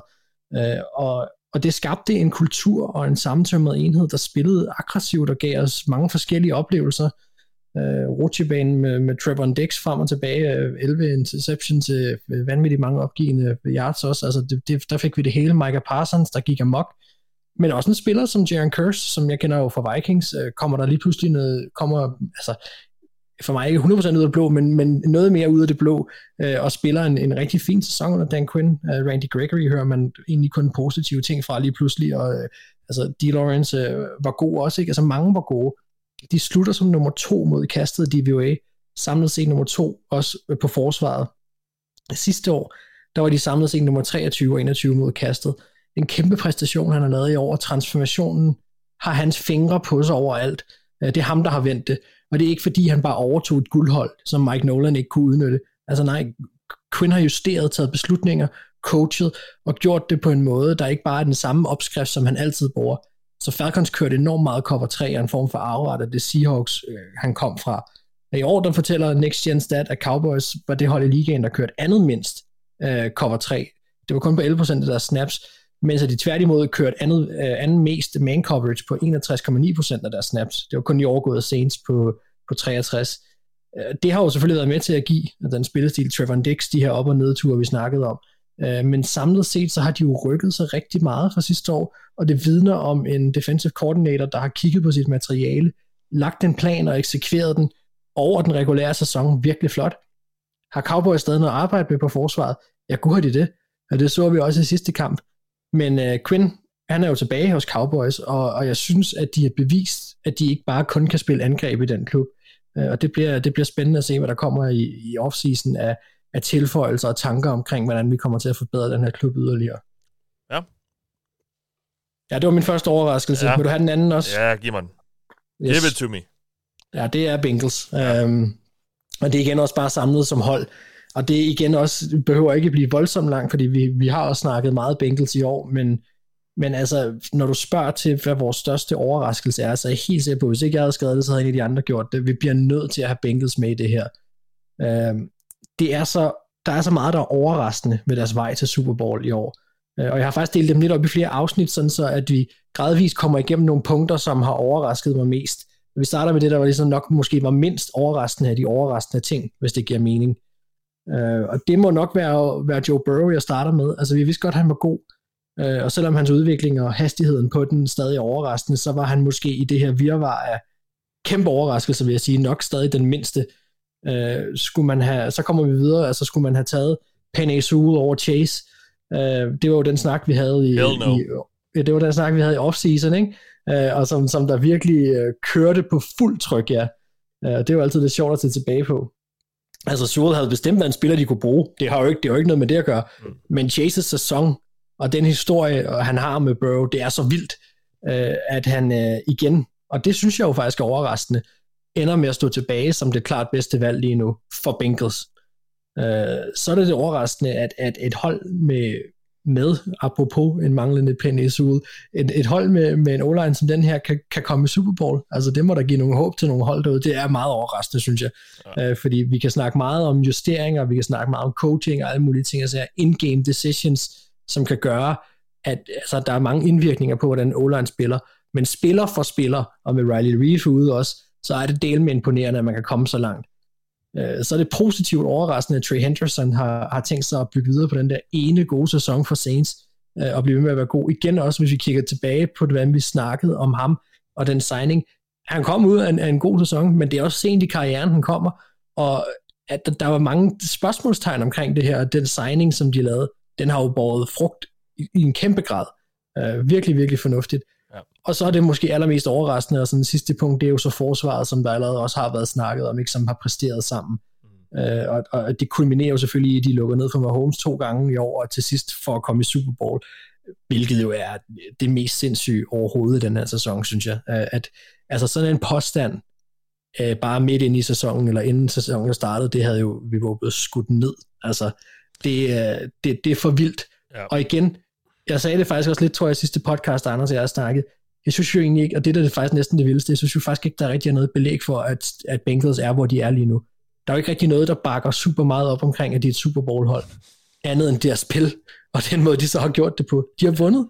Og det, er, det, er, jo, det, er, jo, det er jo sindssygt fedt, at det lader sig gøre på den måde, og det er også derfor, de er en, en overraskelse, og nu, nu står de i en Super Bowl, som jeg vil mene, de har en chance for at vinde også, og det er, det, det er fedt. Kæft, det er, det er sejt, altså.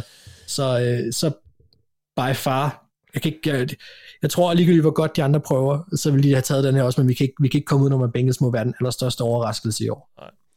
Kan I huske, hvor vi havde dem på vores power ranking? 28? Nej, det ved jeg ikke. Måske ved 25? Del 25. plads. Med, og hold nu fast, Jaguars og Jets. Ja. Og det er jo blandt andet tak være mig selv. Jeg havde dem som nummer 25 øh, ja. som den, der havde dem højst. Men altså, vi, det er vores, nummer 25 på vores power ranking, der er i Super Bowl. Det er vildt. Det er jo, på det tidspunkt kunne jeg forestille mig også Joe Burrow, der er den eneste nærmest grund til, de er nummer 25 på det tidspunkt. Ja. Fordi at, at, at Hayden mod Zach Taylor, og, som stadig har været berettiget, øh, og øh, det uvisse omkring, hvad kan en wide receiver som Chase gå ind og indføre? Mm. Øh, er det, altså, Ja. ja. at han Ja. skulle være så vigtig en brik, øh, som han endte med at blive, og være spille så vanvittig en sæson, øh, som han gjorde, er jo også helt vildt. Ja. Og at forsvaret, som igen, må vi også bare sige, spiller for spiller, og det er jo ikke engang, som Thijs også var inde på tidligere, en, en Trey Waynes, som jo var en af de større signings. Det er jo ikke engang, fordi han er kommet ind og lige pludselig genfundet sin karriere. Nej, det er det, er det ikke engang. Altså, det er Trey Hendrickson, og så er det øh, Obuche, der, der, der er selvfølgelig nogle andre DJ Reader, som der også blev nævnt. Ja. Altså, der er nogle af de her, som går ind og tager nogle, løfter nogle enorme roller, men det er med også som enhed, og nu har vi hyldet den defensive koordinator, og det skal vi blive ved med. Uh, ja. Det er en vild præstation. Kæmpe overraskelse. Vi, øh, vi kommer øh, af naturlig årsag til at snakke endnu mere Bengals øh, frem, Ja. frem mod Super Bowl. Så øh, lad os lægge den ned der, og så kan vi tage den øh, i næste uge, når vi zoomer ind på, på Super Bowl. Tak for det, Mark. Øh, Anders, vi, øh, vi skal høre, hvad der har overrasket dig i år. Ja, øhm, det her det er sådan et personlig overraskelse, fordi jeg havde egentlig ikke registreret, at han stadigvæk var i ligaen. Nej, det vidste jeg godt, han var. Robert Quinn, han, øh, han, ja. han havde et brav en sæson. Ja, du vimmer, Basse. God gamle edge rusher. Jamen, og det er det sjove. Mathias, hvor gammel tror du, han er? Jamen, han er jo kun sådan noget 1,32, er han ikke? Han er 31. Ja, og han, han er Men- bare... men- jeg, jeg men- synes også... Altså, jeg følte, han... Altså, han var der jo i... Han var i Rams, da de var i St. Louis. Og jeg ved godt Ja. ikke, det er ikke så mange år siden, men der var han også i nogle år. Øh, Jamen, altså, han har været 35 år i 5 år, som minimum. ja, Uh, det, det har jeg skrevet i mine noter, så det, det er lidt sjovt, at du sådan lige netop kommer ind på det. ja. Han havde 2-6 sidste år i fem, 15 kampe. Han havde 18 øh, 18,5 i år. Det er jo helt tosset. Øh, det, det synes jeg simpelthen er imponerende, og det er fra et hold, som vi øh, sjældent snakker sådan super positivt om, og vi har ikke rigtig nævnt andre spillere end, end Justin Fields næsten i år, øh, sådan mere specifikt. Men han har altså været god på den anden side af, af Khalil Mack. Han har domineret og været based. Det synes jeg er... Øh, altså, jeg, jeg synes bare, han er, han, er, han er tosset, for det er nemlig den der historie med, at du, du har en eller anden idé om, at han er røv gammel. Men øh, forever young eller forever old med ham, han, øh, han bliver sgu ved med at producere. Det, det er spark med noget af turnaround fra 2 til 18, et halvt. Hold nu kæft. Så det var, det var sådan noget, der gik op for mig, det ved jeg ikke, to, to i, i, anden, uge 17 eller sådan noget. Og sådan, Nå, han har 18 et halvt 6. What? Så ham var jeg meget positivt overrasket over. Og skal jeg bare tage nummer to? ja, lad os bare få det. Debo Samuel. Jamen, ja. Er du overrasket over, at han var så god? Så god som han var? Ja. Ja. Ja. Ja, okay. Ha, Jeg synes, han har vist potentiale til det, har han ikke? Hvad? Han har tidligere vist potentiale til det her, har han Jo, jo, men han har ikke er godt. produceret i nærheden. Nej, nej, nej. I nærheden af det, han havde Nej. i, år. Spe, specielt på receiver. Det er fair nok. Øhm, han har jo ikke været over 1000 yards før. Nu er han 1400 et eller andet. Øhm, altså, han er, han er kun overgået af Cobb, Jeffy, der var til Adams og Chase i receiving yards. Og han, altså i forhold til, hvordan vi så ham, da han kom ind i ligaen, og hvordan han er blevet brugt, sådan, altså lidt en gadgetspiller, så han er altså også domineret som receiver. Øh, og det er selvfølgelig på en anden måde end de fleste af de andre, men han er bare en speciel, et specielt talent. Og øh, så vil jeg også lige sige, at ja, han havde 1770 yards i løb og kast. Han havde over en tredjedel af hans øh, løb, eller øh, ja, en tredjedel, 21 ud af 59, ført til første downs. 51 af 77 grebne bolde ifølge ESPN var for første down. Og så scorede han 14 touchdowns, 6 i luften, 8 på jorden. Altså, han er jo, det er jo, det er jo, det er jo virkelig vildt. Så imponerende øh, vigtige spil, han laver. Det er ikke bare, at han producerer meget, han producerer også på det rigtige tidspunkt. Øh, de fleste gange. Mm. Og så var det bare så tydeligt, at han var San Franciscos Jenga-piece.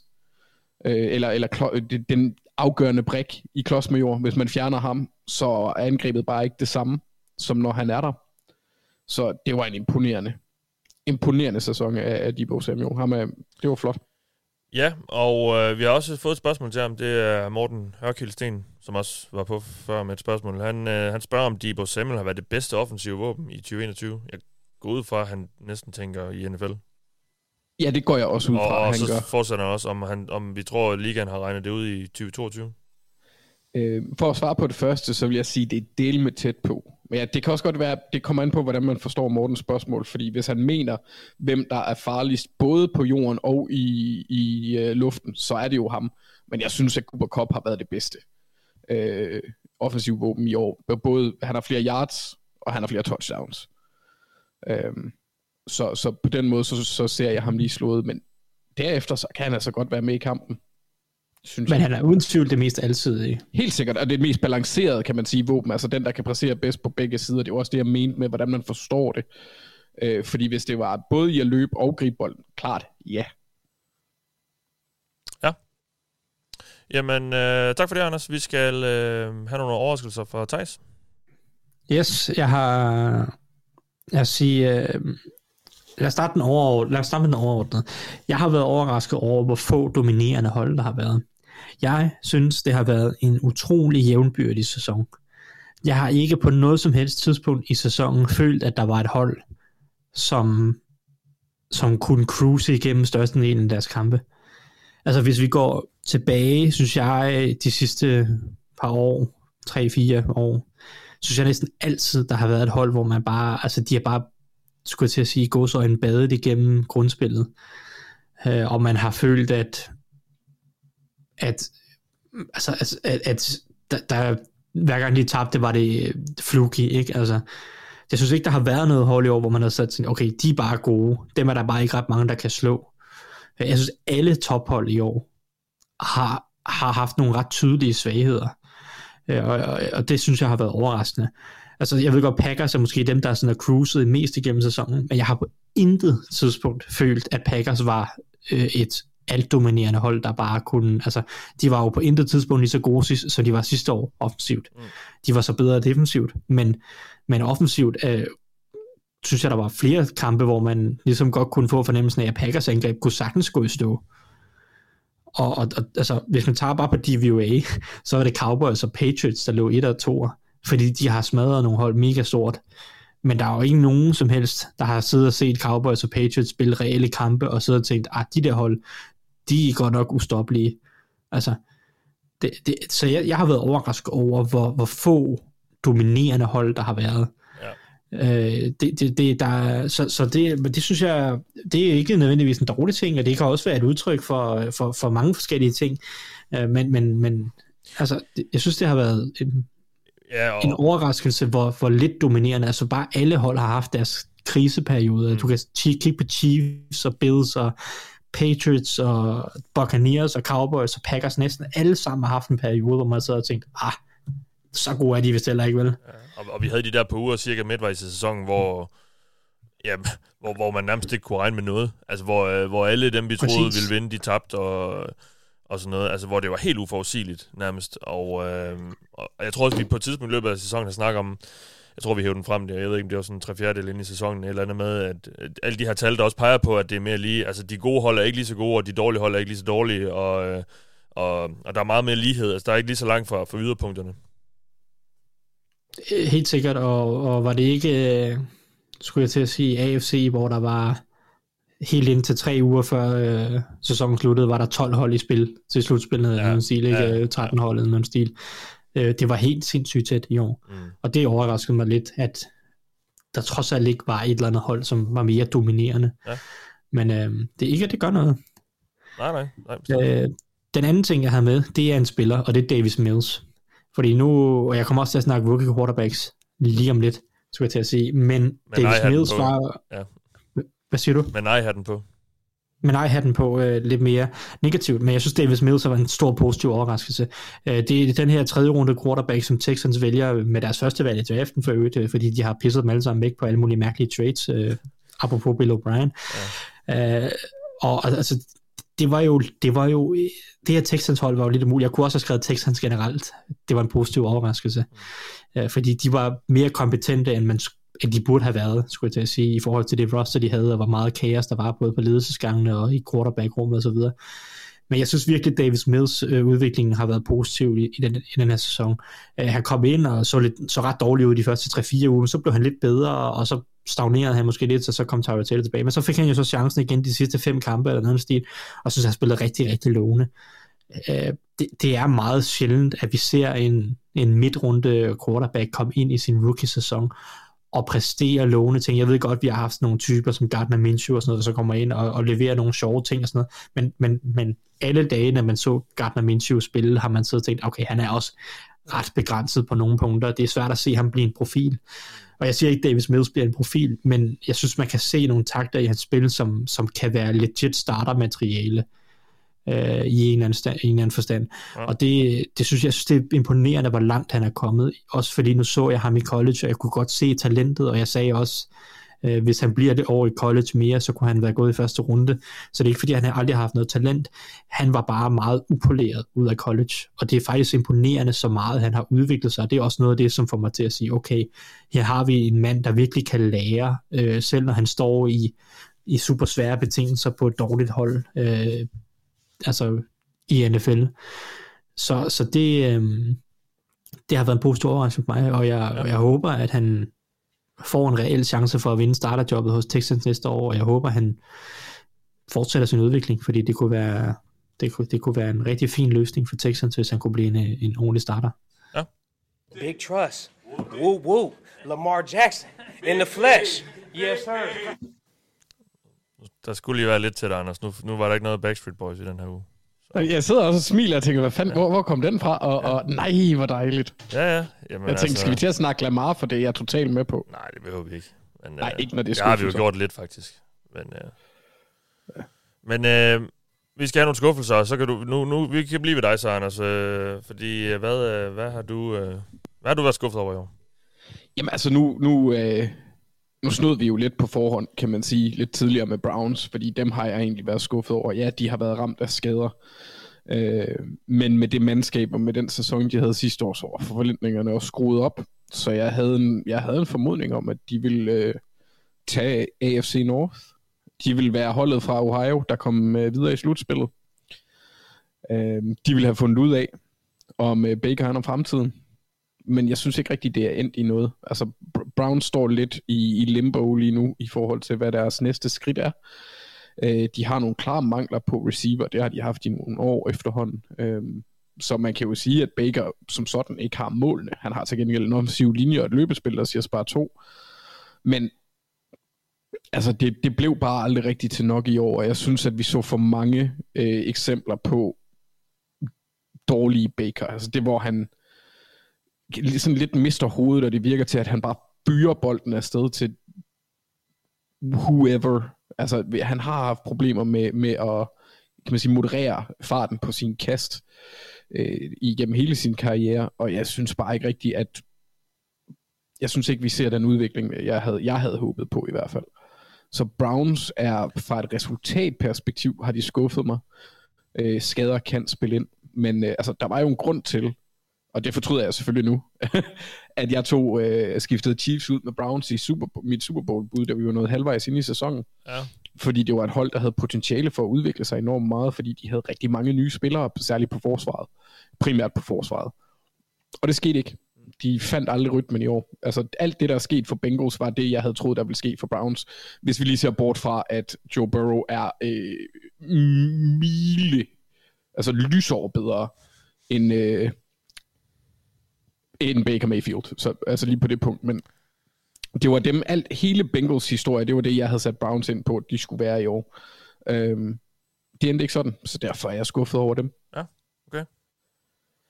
Ja, er så er jeg skuffet. Ja, jeg har en mere. Ja. Jeg er skuffet over Cliff, Mathias. Ja, vi, jeg satte jo min lid til ham. Men, øh... Jamen, og det gjorde jeg også. Og, og det inden sæsonen, og det er altså bare, eller, eller tidligt i sæsonen, jeg, det, han snørrede mig sgu, og det, det gør mig skuff. Jeg, jeg er skuffet over Cliff, og jeg er skuffet over mig selv, Mathias. Et, fordi jeg skiftede Chiefs ud med Browns, det, det var selvfølgelig dumt. Men at jeg begyndte at lade mig narre af det øh, delikate mandsvæsen, der er øh, Cliff Kingsbury, det er jeg også skuffet over. Det er simpelthen ikke godt nok af mig. Jeg skulle have taget mig sammen og set, at Cliff han er, hvad Cliff er, og altid har været. Ja. Cliff, uh, Cliff snørrede dig. Ja, han, det gjorde han sgu, Mathias. Det, han, han kiggede på mig med sine, jeg ved ikke, han blå øjne? Eller vi siger, han har blå øjne. Hans dybe, dybt, dybe, dybe blå øjne. Ja. Og jeg blev, jeg blev snørret, gjorde jeg. Ja. Ja, Plus, det- det... er også nemt, fordi man, jeg bliver altså lidt hypnotiseret af folk med store hjelme, så det, det hjælper også. Ja, Men jeg synes ikke, at han har gjort nok. Nej. Altså, jeg synes, hans aftryk på holdet er for lavt, og vi har sagt det en milliard gange. Jeg har i hvert fald. eller også er det, Det for stort, som om- eller også er det for stort, hvis de... Når, når, altså... Han, hvis han ikke, Forventningerne, eller? ja, nej, men altså, hvis, det kan også være, at, han, at hans aftryk er for stort, og, og Nå, ja. det så ikke er et godt aftryk. Det er det, jeg mener. Altså, det, at, at han trækker dem ned, Det kunne det i stedet for ikke at trække dem men- nok op. Helt sikkert, og nu, nu er jeg jo heller ikke inde i deres gameplan, men jeg har bare fornemmelsen af, at det virker som om, at de, er at de er alt for Kyle afhængige, og jeg synes ikke, at de har alt for mange strenge at spille på, der ligesom kan tage, tage presset væk fra det aspekt af deres angreb. Øhm, og så er det altså også skidt, at ja, DeAndre Hopkins er en chef af en wide receiver, men dit angreb skal ikke gå i stå, fordi han bliver skadet. Altså, Ej, det skal du kunne overleve. Især når man... Især ikke, når man har Kyler, som, som jo også kan alt muligt andet, end at bare kaste bolden til Dijon Hopkins. Uh, Ja.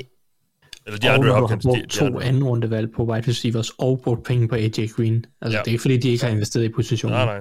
Nej, nej. Altså, så kan man jo så diskutere de anden rundevalg. Altså, Kirk var jo fin, men Andy Isabella, han var not good. Han ja. blev vist også taget før DK Metcalf, gjorde han ikke det? Ja, Det var der mange, der men gjorde. Så er der også Rondale Moore, ikke? Så de, var har- de brugt tre ja. rundevalg. Men, ja. og, og det er jo egentlig lidt det sjove her, fordi jeg synes, det, det er jo egentlig nogle ret interessante øh, øh, øh, spilbrækker, kan man sige. For eksempel Rondale Moore havde store forhåbninger til ham inden sæsonen også. Jeg synes bare ikke, at implementeringen af dem er særlig kreativ. Det mangler jeg lidt fra Cliff. Ja. Jeg, jeg mangler, at han udfolder sig lidt mere kreativt, offensivt, og måske får et enten mindre, afhængig af, hvad, hvad, hvad, hvilken indflydelse det er, eller mere indflydelse. Altså, han skal, Mm. jeg synes, han skal op sig. Jeg er skuffet over, at, øh, at Cardinals, de faldt så fra, meget fra hinanden, øh, Ja. efter den Ik- 8-0 start der. Igen, igen næsten. Ja. Ja, Yes, tak for det, Anders. Uh, Mark, et par skuffelser for dig. Ja, jeg føler, at jeg lidt tager ind forholdet igen her, og, og bruger lidt tid på at bare tage dem, som er super oplagt, øh, og det er, det er Jacksonville, øh, som er en stor skuffelse. Øh, jeg synes, det er det, jeg synes, det er det mest oplagte, men vi, Vores vi forventninger var lave, men de skuffede alligevel. Ja, lige præcis. Uh, og det, ja, det kommer faktisk også lidt ind på omkring det der med, hvad reelle forventninger var og så videre, men, men jeg synes hele Jaguars sæson var skuffende, og desværre også, fordi man kunne se meget af det komme.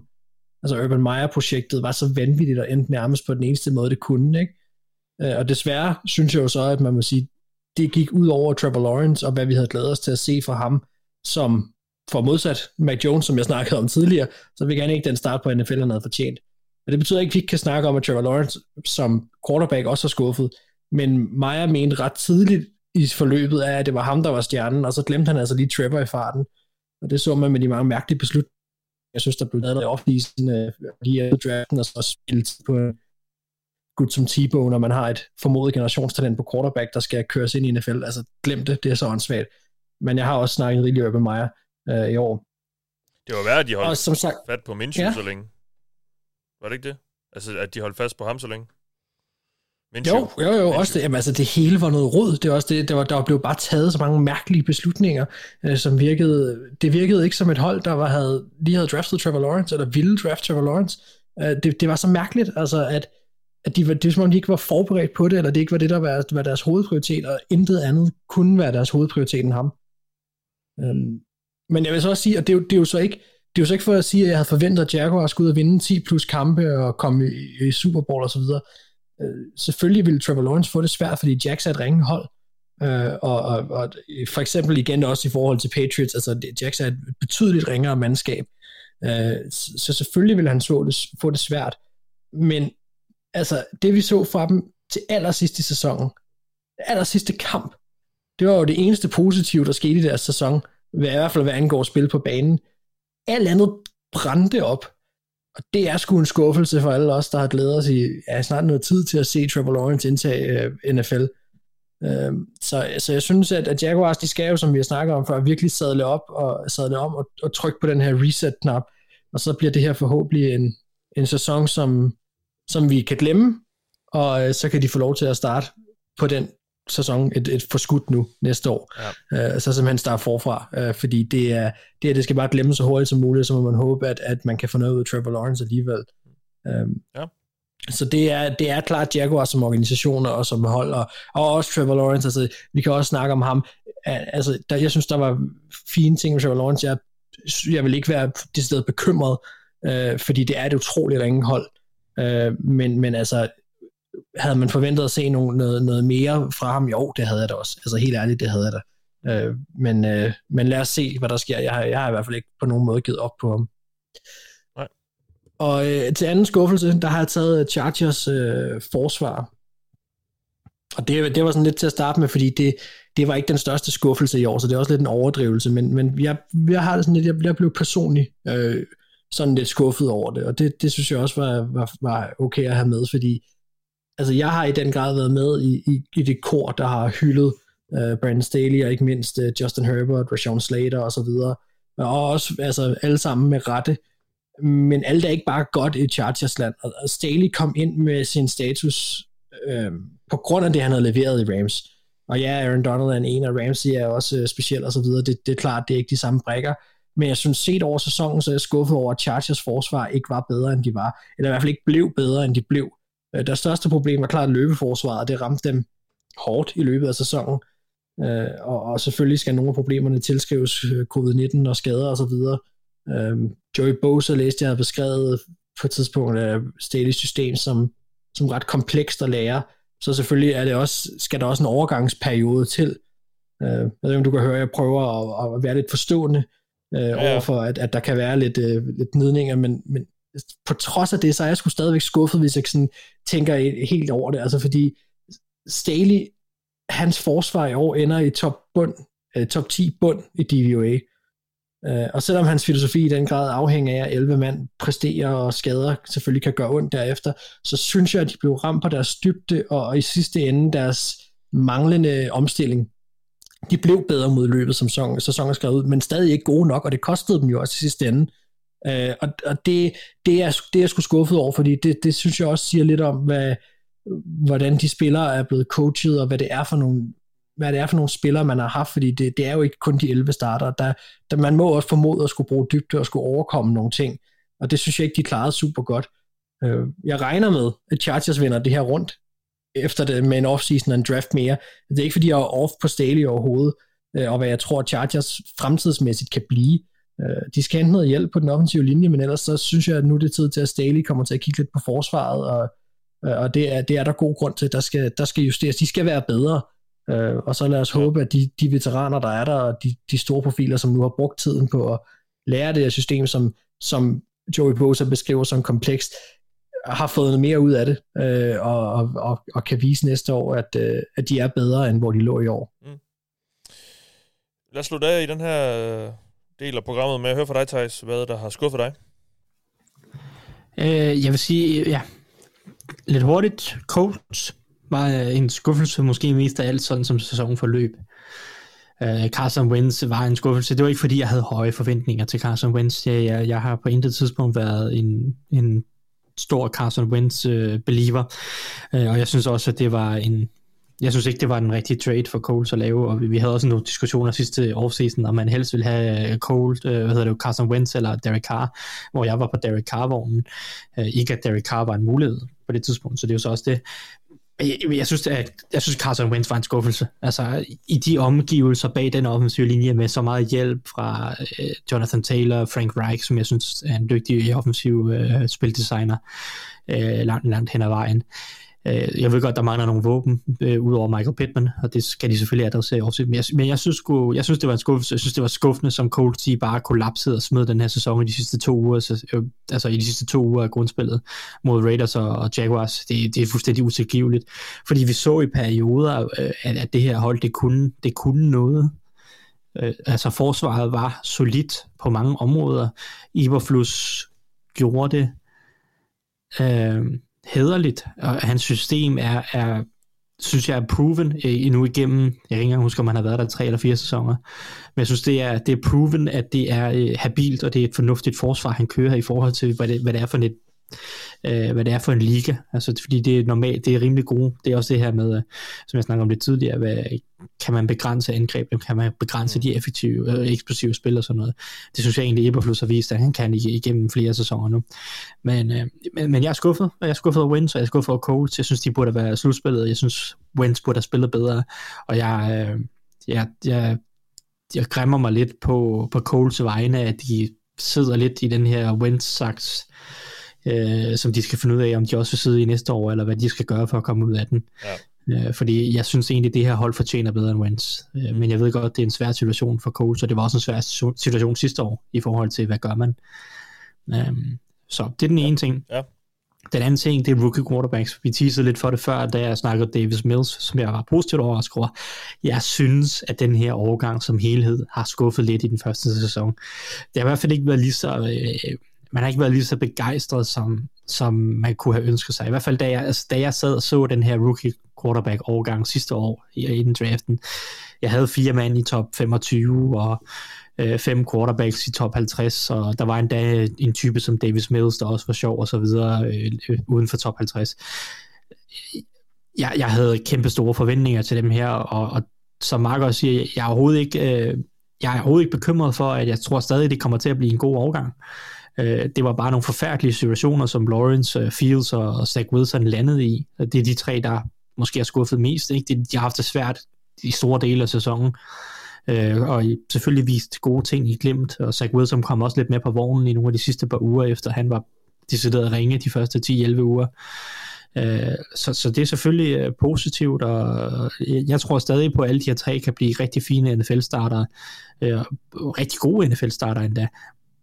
Men jeg havde forventet mere i år. Vi fik ikke engang set Trey Lance rigtigt i år. Altså to kampe Nej. for Trey Lance, det er jo ikke ja. noget, som vi kan bruge til ret meget.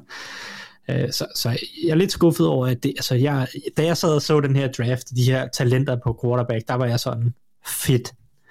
Nu får vi, altså nu får vi virkelig nogle talenter. Det er en, det er en, det er en fandme en god overgang, det her. Dem glæder jeg mig til at se i NFL. Ja. Og den der øh, forventningens glæde og begejstring, den har jeg ikke helt fået forløst endnu. Øh, så, så jeg var lidt skuffet, ja. og håber på, at øh, forløsningen så kommer næste år. Er det i hvert fald taget betragtning af, hvad vi så fra, fra Burrow og Herbert sidste år øh, som rookies, der, øh, der var det lidt skuffende, at, at de trods alt ikke kunne komme med mere, de her øh, 4-5 Helt sikkert. store navn. Ja. Nå, øh, der er en masse lytterspørgsmål. Jeg tror faktisk lige, vi gemmer nogle af dem til et senere program, fordi der er rigtig mange, og tiden går, og, og det ene og det andet. Ja, jeg, vi, kan lige, vi kan lige tage den her, fordi der, der er både Jens Hesel og Michael Leon Christensen har, øh, har spurgt lidt ind til nogle regler, mere specifikt og øh, overtime, overtidsreglerne. Og om de bør ændres. Nu har vi jo set øh, et par kampe her, hvor, øh, hvor, hvor der har været lidt forskellige udfald. Ja, øh, det, det helt store var selvfølgelig det her Chiefs Bills kamp, hvor, øh, hvor Josh Allen aldrig rører bolden, og, og vi snakker også om det for et par år siden, hvor Mahomes aldrig fik lov at røre bolden mod Patriots osv. Øh, jeg synes, at man i slutspillet bør lade begge hold røre bolden. Og så er der en af jer tre, der nu siger til mig, jamen de, skal bare, de kan bare spille godt forsvar. Jeg synes begge hold... M- Mathias, jeg, jeg de skal synes, bare spille godt forsvar. Jeg synes bare, at begge hold skal have mulighed for at øh, vise, de kan spille angreb, og vise, at de kan spille forsvar. Øh, og så må man matche hinanden. Altså, og så, så, så det andet hold skal så selvfølgelig matche outcome af det første stadigvæk. Det synes jeg godt, man kan. Men, men jeg, jeg, jeg synes, det er ærgerligt, at, øh, at det potentielt kun er et hold, der får lov at røre bolden.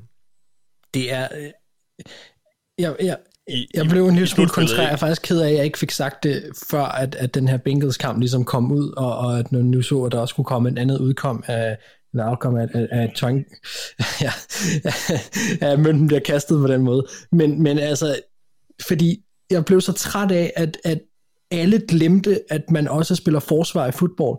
Altså det der med, at et møntkast var en garanti for en sejr, og, og, og den måde, det blev fremlagt på, var sådan, forsvar er fandme lige så stor en del af fodbold, som angreb er.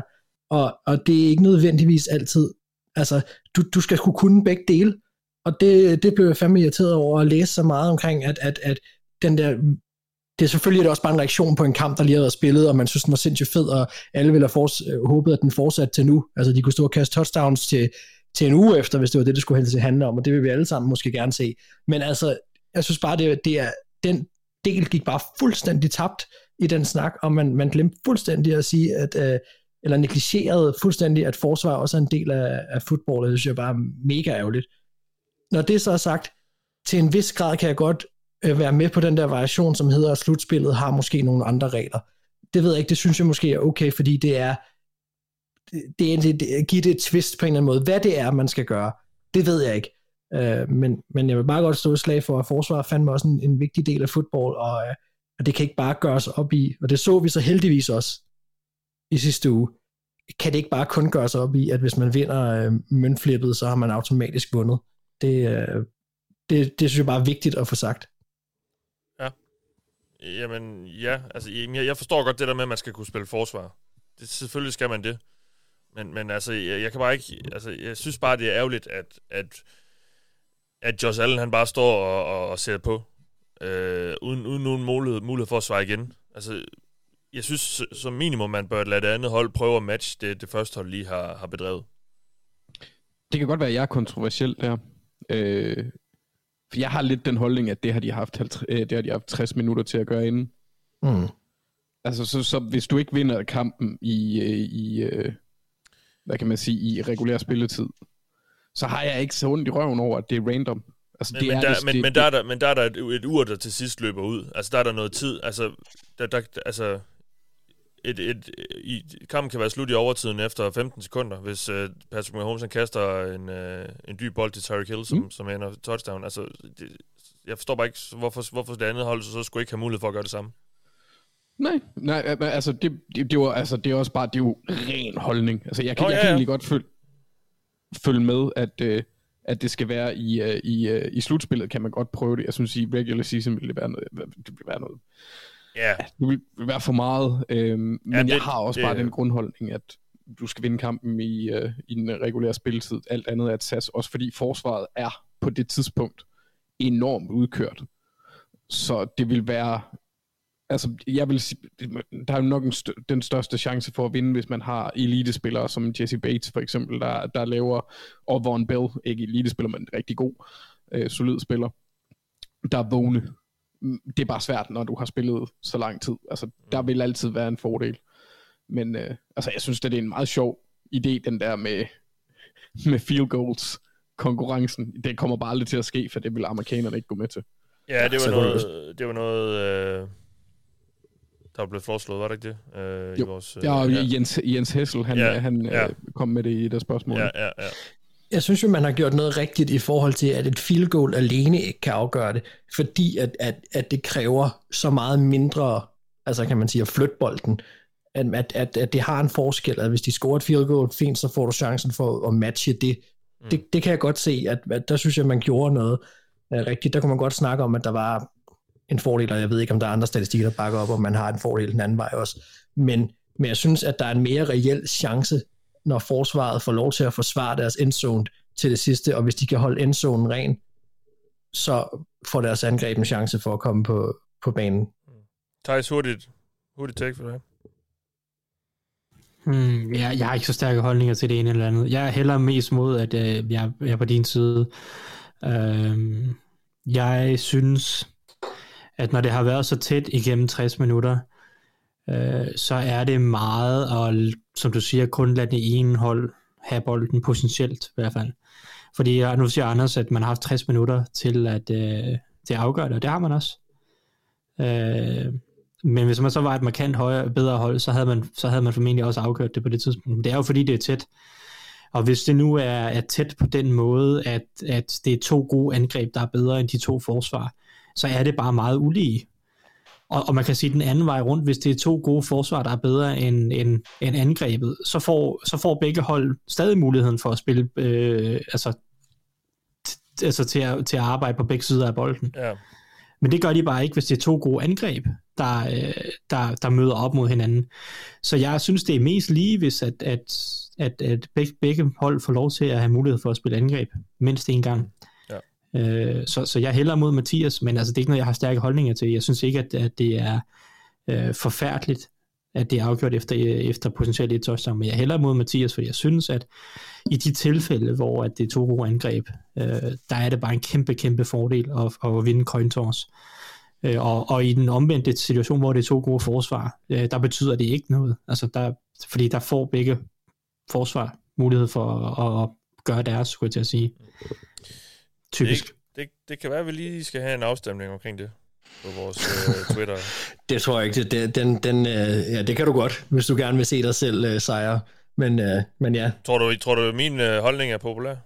Ja, det er, jo, det er jo nærmest den eneste, der har været. Jeg har, ikke, jeg har nærmest ikke set nogen, der har talt for, at, at øh, eller gået imod, at, øh, at overtime-reglerne egentlig var fint nok. Ej, der er vel, der er vel ret, der er der et, et, et øh, som er forsvaret step up crowd. Det, det, det synes jeg, der er på, på Twitter. Er der det? Ja, det, det, Sgu ikke på min, desværre. Nå, men, øh, det synes jeg bare... Det, Ej, okay, det, det kan godt være, der var det okay, før i kom- tiden, men... Ja, det kommer altså også til at lyde som om, jeg har sådan en helt vilde holdning omkring det her. Jeg blev bare irriteret over, at det blev glemt, det element. Ja. Hvis de laver nogle regelændringer, er jeg ligeglad. Altså, mm. jeg er ligeglad, oprigtigt talt. Jeg blev bare irriteret over, at det blev negligeret, og hele den der øh, hashtag-ting, der kørte, og det kan sociale medier selvfølgelig også køre op med, at det er et, et, øh, et, en møntflip, der afgør en kamp. Det synes jeg var latterligt. Det er irriteret. Det provokerede mig helt vildt, fordi det synes jeg ikke, det er. Øh, men, øh, men det var bare det. Ja. ja, og det var det for den her gang. Vi skal, vi skal lige have en øh, opdatering på, øh, på Dog Ligaen på PIX. Der er ikke nogen kampe, vi skal vælge den her uge, jo. Øh, men øh, vi skal lige have en update, fordi at øh, der er jo noget på spil i Dog Ligaen. Top 3, dem der sluttede top 3, får en kop. Og vi havde to kampe i sidste weekend, der, øh, hvor der var point på spil. Og dem var der 17, der ramte... Øh, der var 17, der ramte begge to. Og det har givet lidt ændre i, ændringer i top 3. Nu hedder den, at øh, Anders Salomonsen er nummer 1. Magnus, Ro- øh, ikke Magnus, jeg ved ikke, hvad du hedder. Du hedder Mister Rose på, Gul, eller på Pix.dk. Og så Sune Vandelbo Enevoldsen er nummer 3. Og Nikolaj Bornholm er nummer 4. Og øh, vi er altså i den situation, at alle, der lige nu ligger i top 4, kan ende med at vinde. Med mindre Anders Salomonsen bare vælger det, de andre vælger. Men altså i Super Bowl. Fordi øh, der er jo 100 point på spil. Så øh, man kan indhente 100 point, og, og der, så det, det er altså top 4, der, der alle sammen kan nå at vinde. Og, til hele, og alle, der er i top 8, kan nå ind i top 3, som altså udløser en, øh, en dog cup. Så der er, øh, der er lidt spænding til allersidst. Vi ligger lige øh, uden for, for de sjove pladser, der er vi på 13. pladsen. Så vi kan ikke nå at vinde nogle kopper. Det vil også være mærkeligt, eftersom vi allerede vi selv har købt dem og fået dem lavet, og, og allerede har nogen selv. Så det er nok meget godt. Øhm, så det var altså en lille update, og øh, som sagt, vi har, vi har fået nogle flere lytterspørgsmål. Og øh, vi gemmer dem lige. Vi, vi skal nok øh, lave lidt opsamling efter sæsonen, hvor der er rigelig tid til at, hvor der er rigelig tid til at, at tale om en masse af de her ting. Så øhm, det var det for den omgang af det ovale kontor. Vi er tilbage igen i næste uge, og der er det altså planen, at øh, vi tager et grundigt kig på Super Bowl, og de hold, der jo altså er nået frem til den. Så øh, det er det, I kan forvente fra os. Og øh, i denne omgang, der har du lyttet til mig, med Mathias Sørensen, der har jeg haft Thijs Joranger, Anders Kaltoft og Mark Skafte Våbengård. Lyttes ved.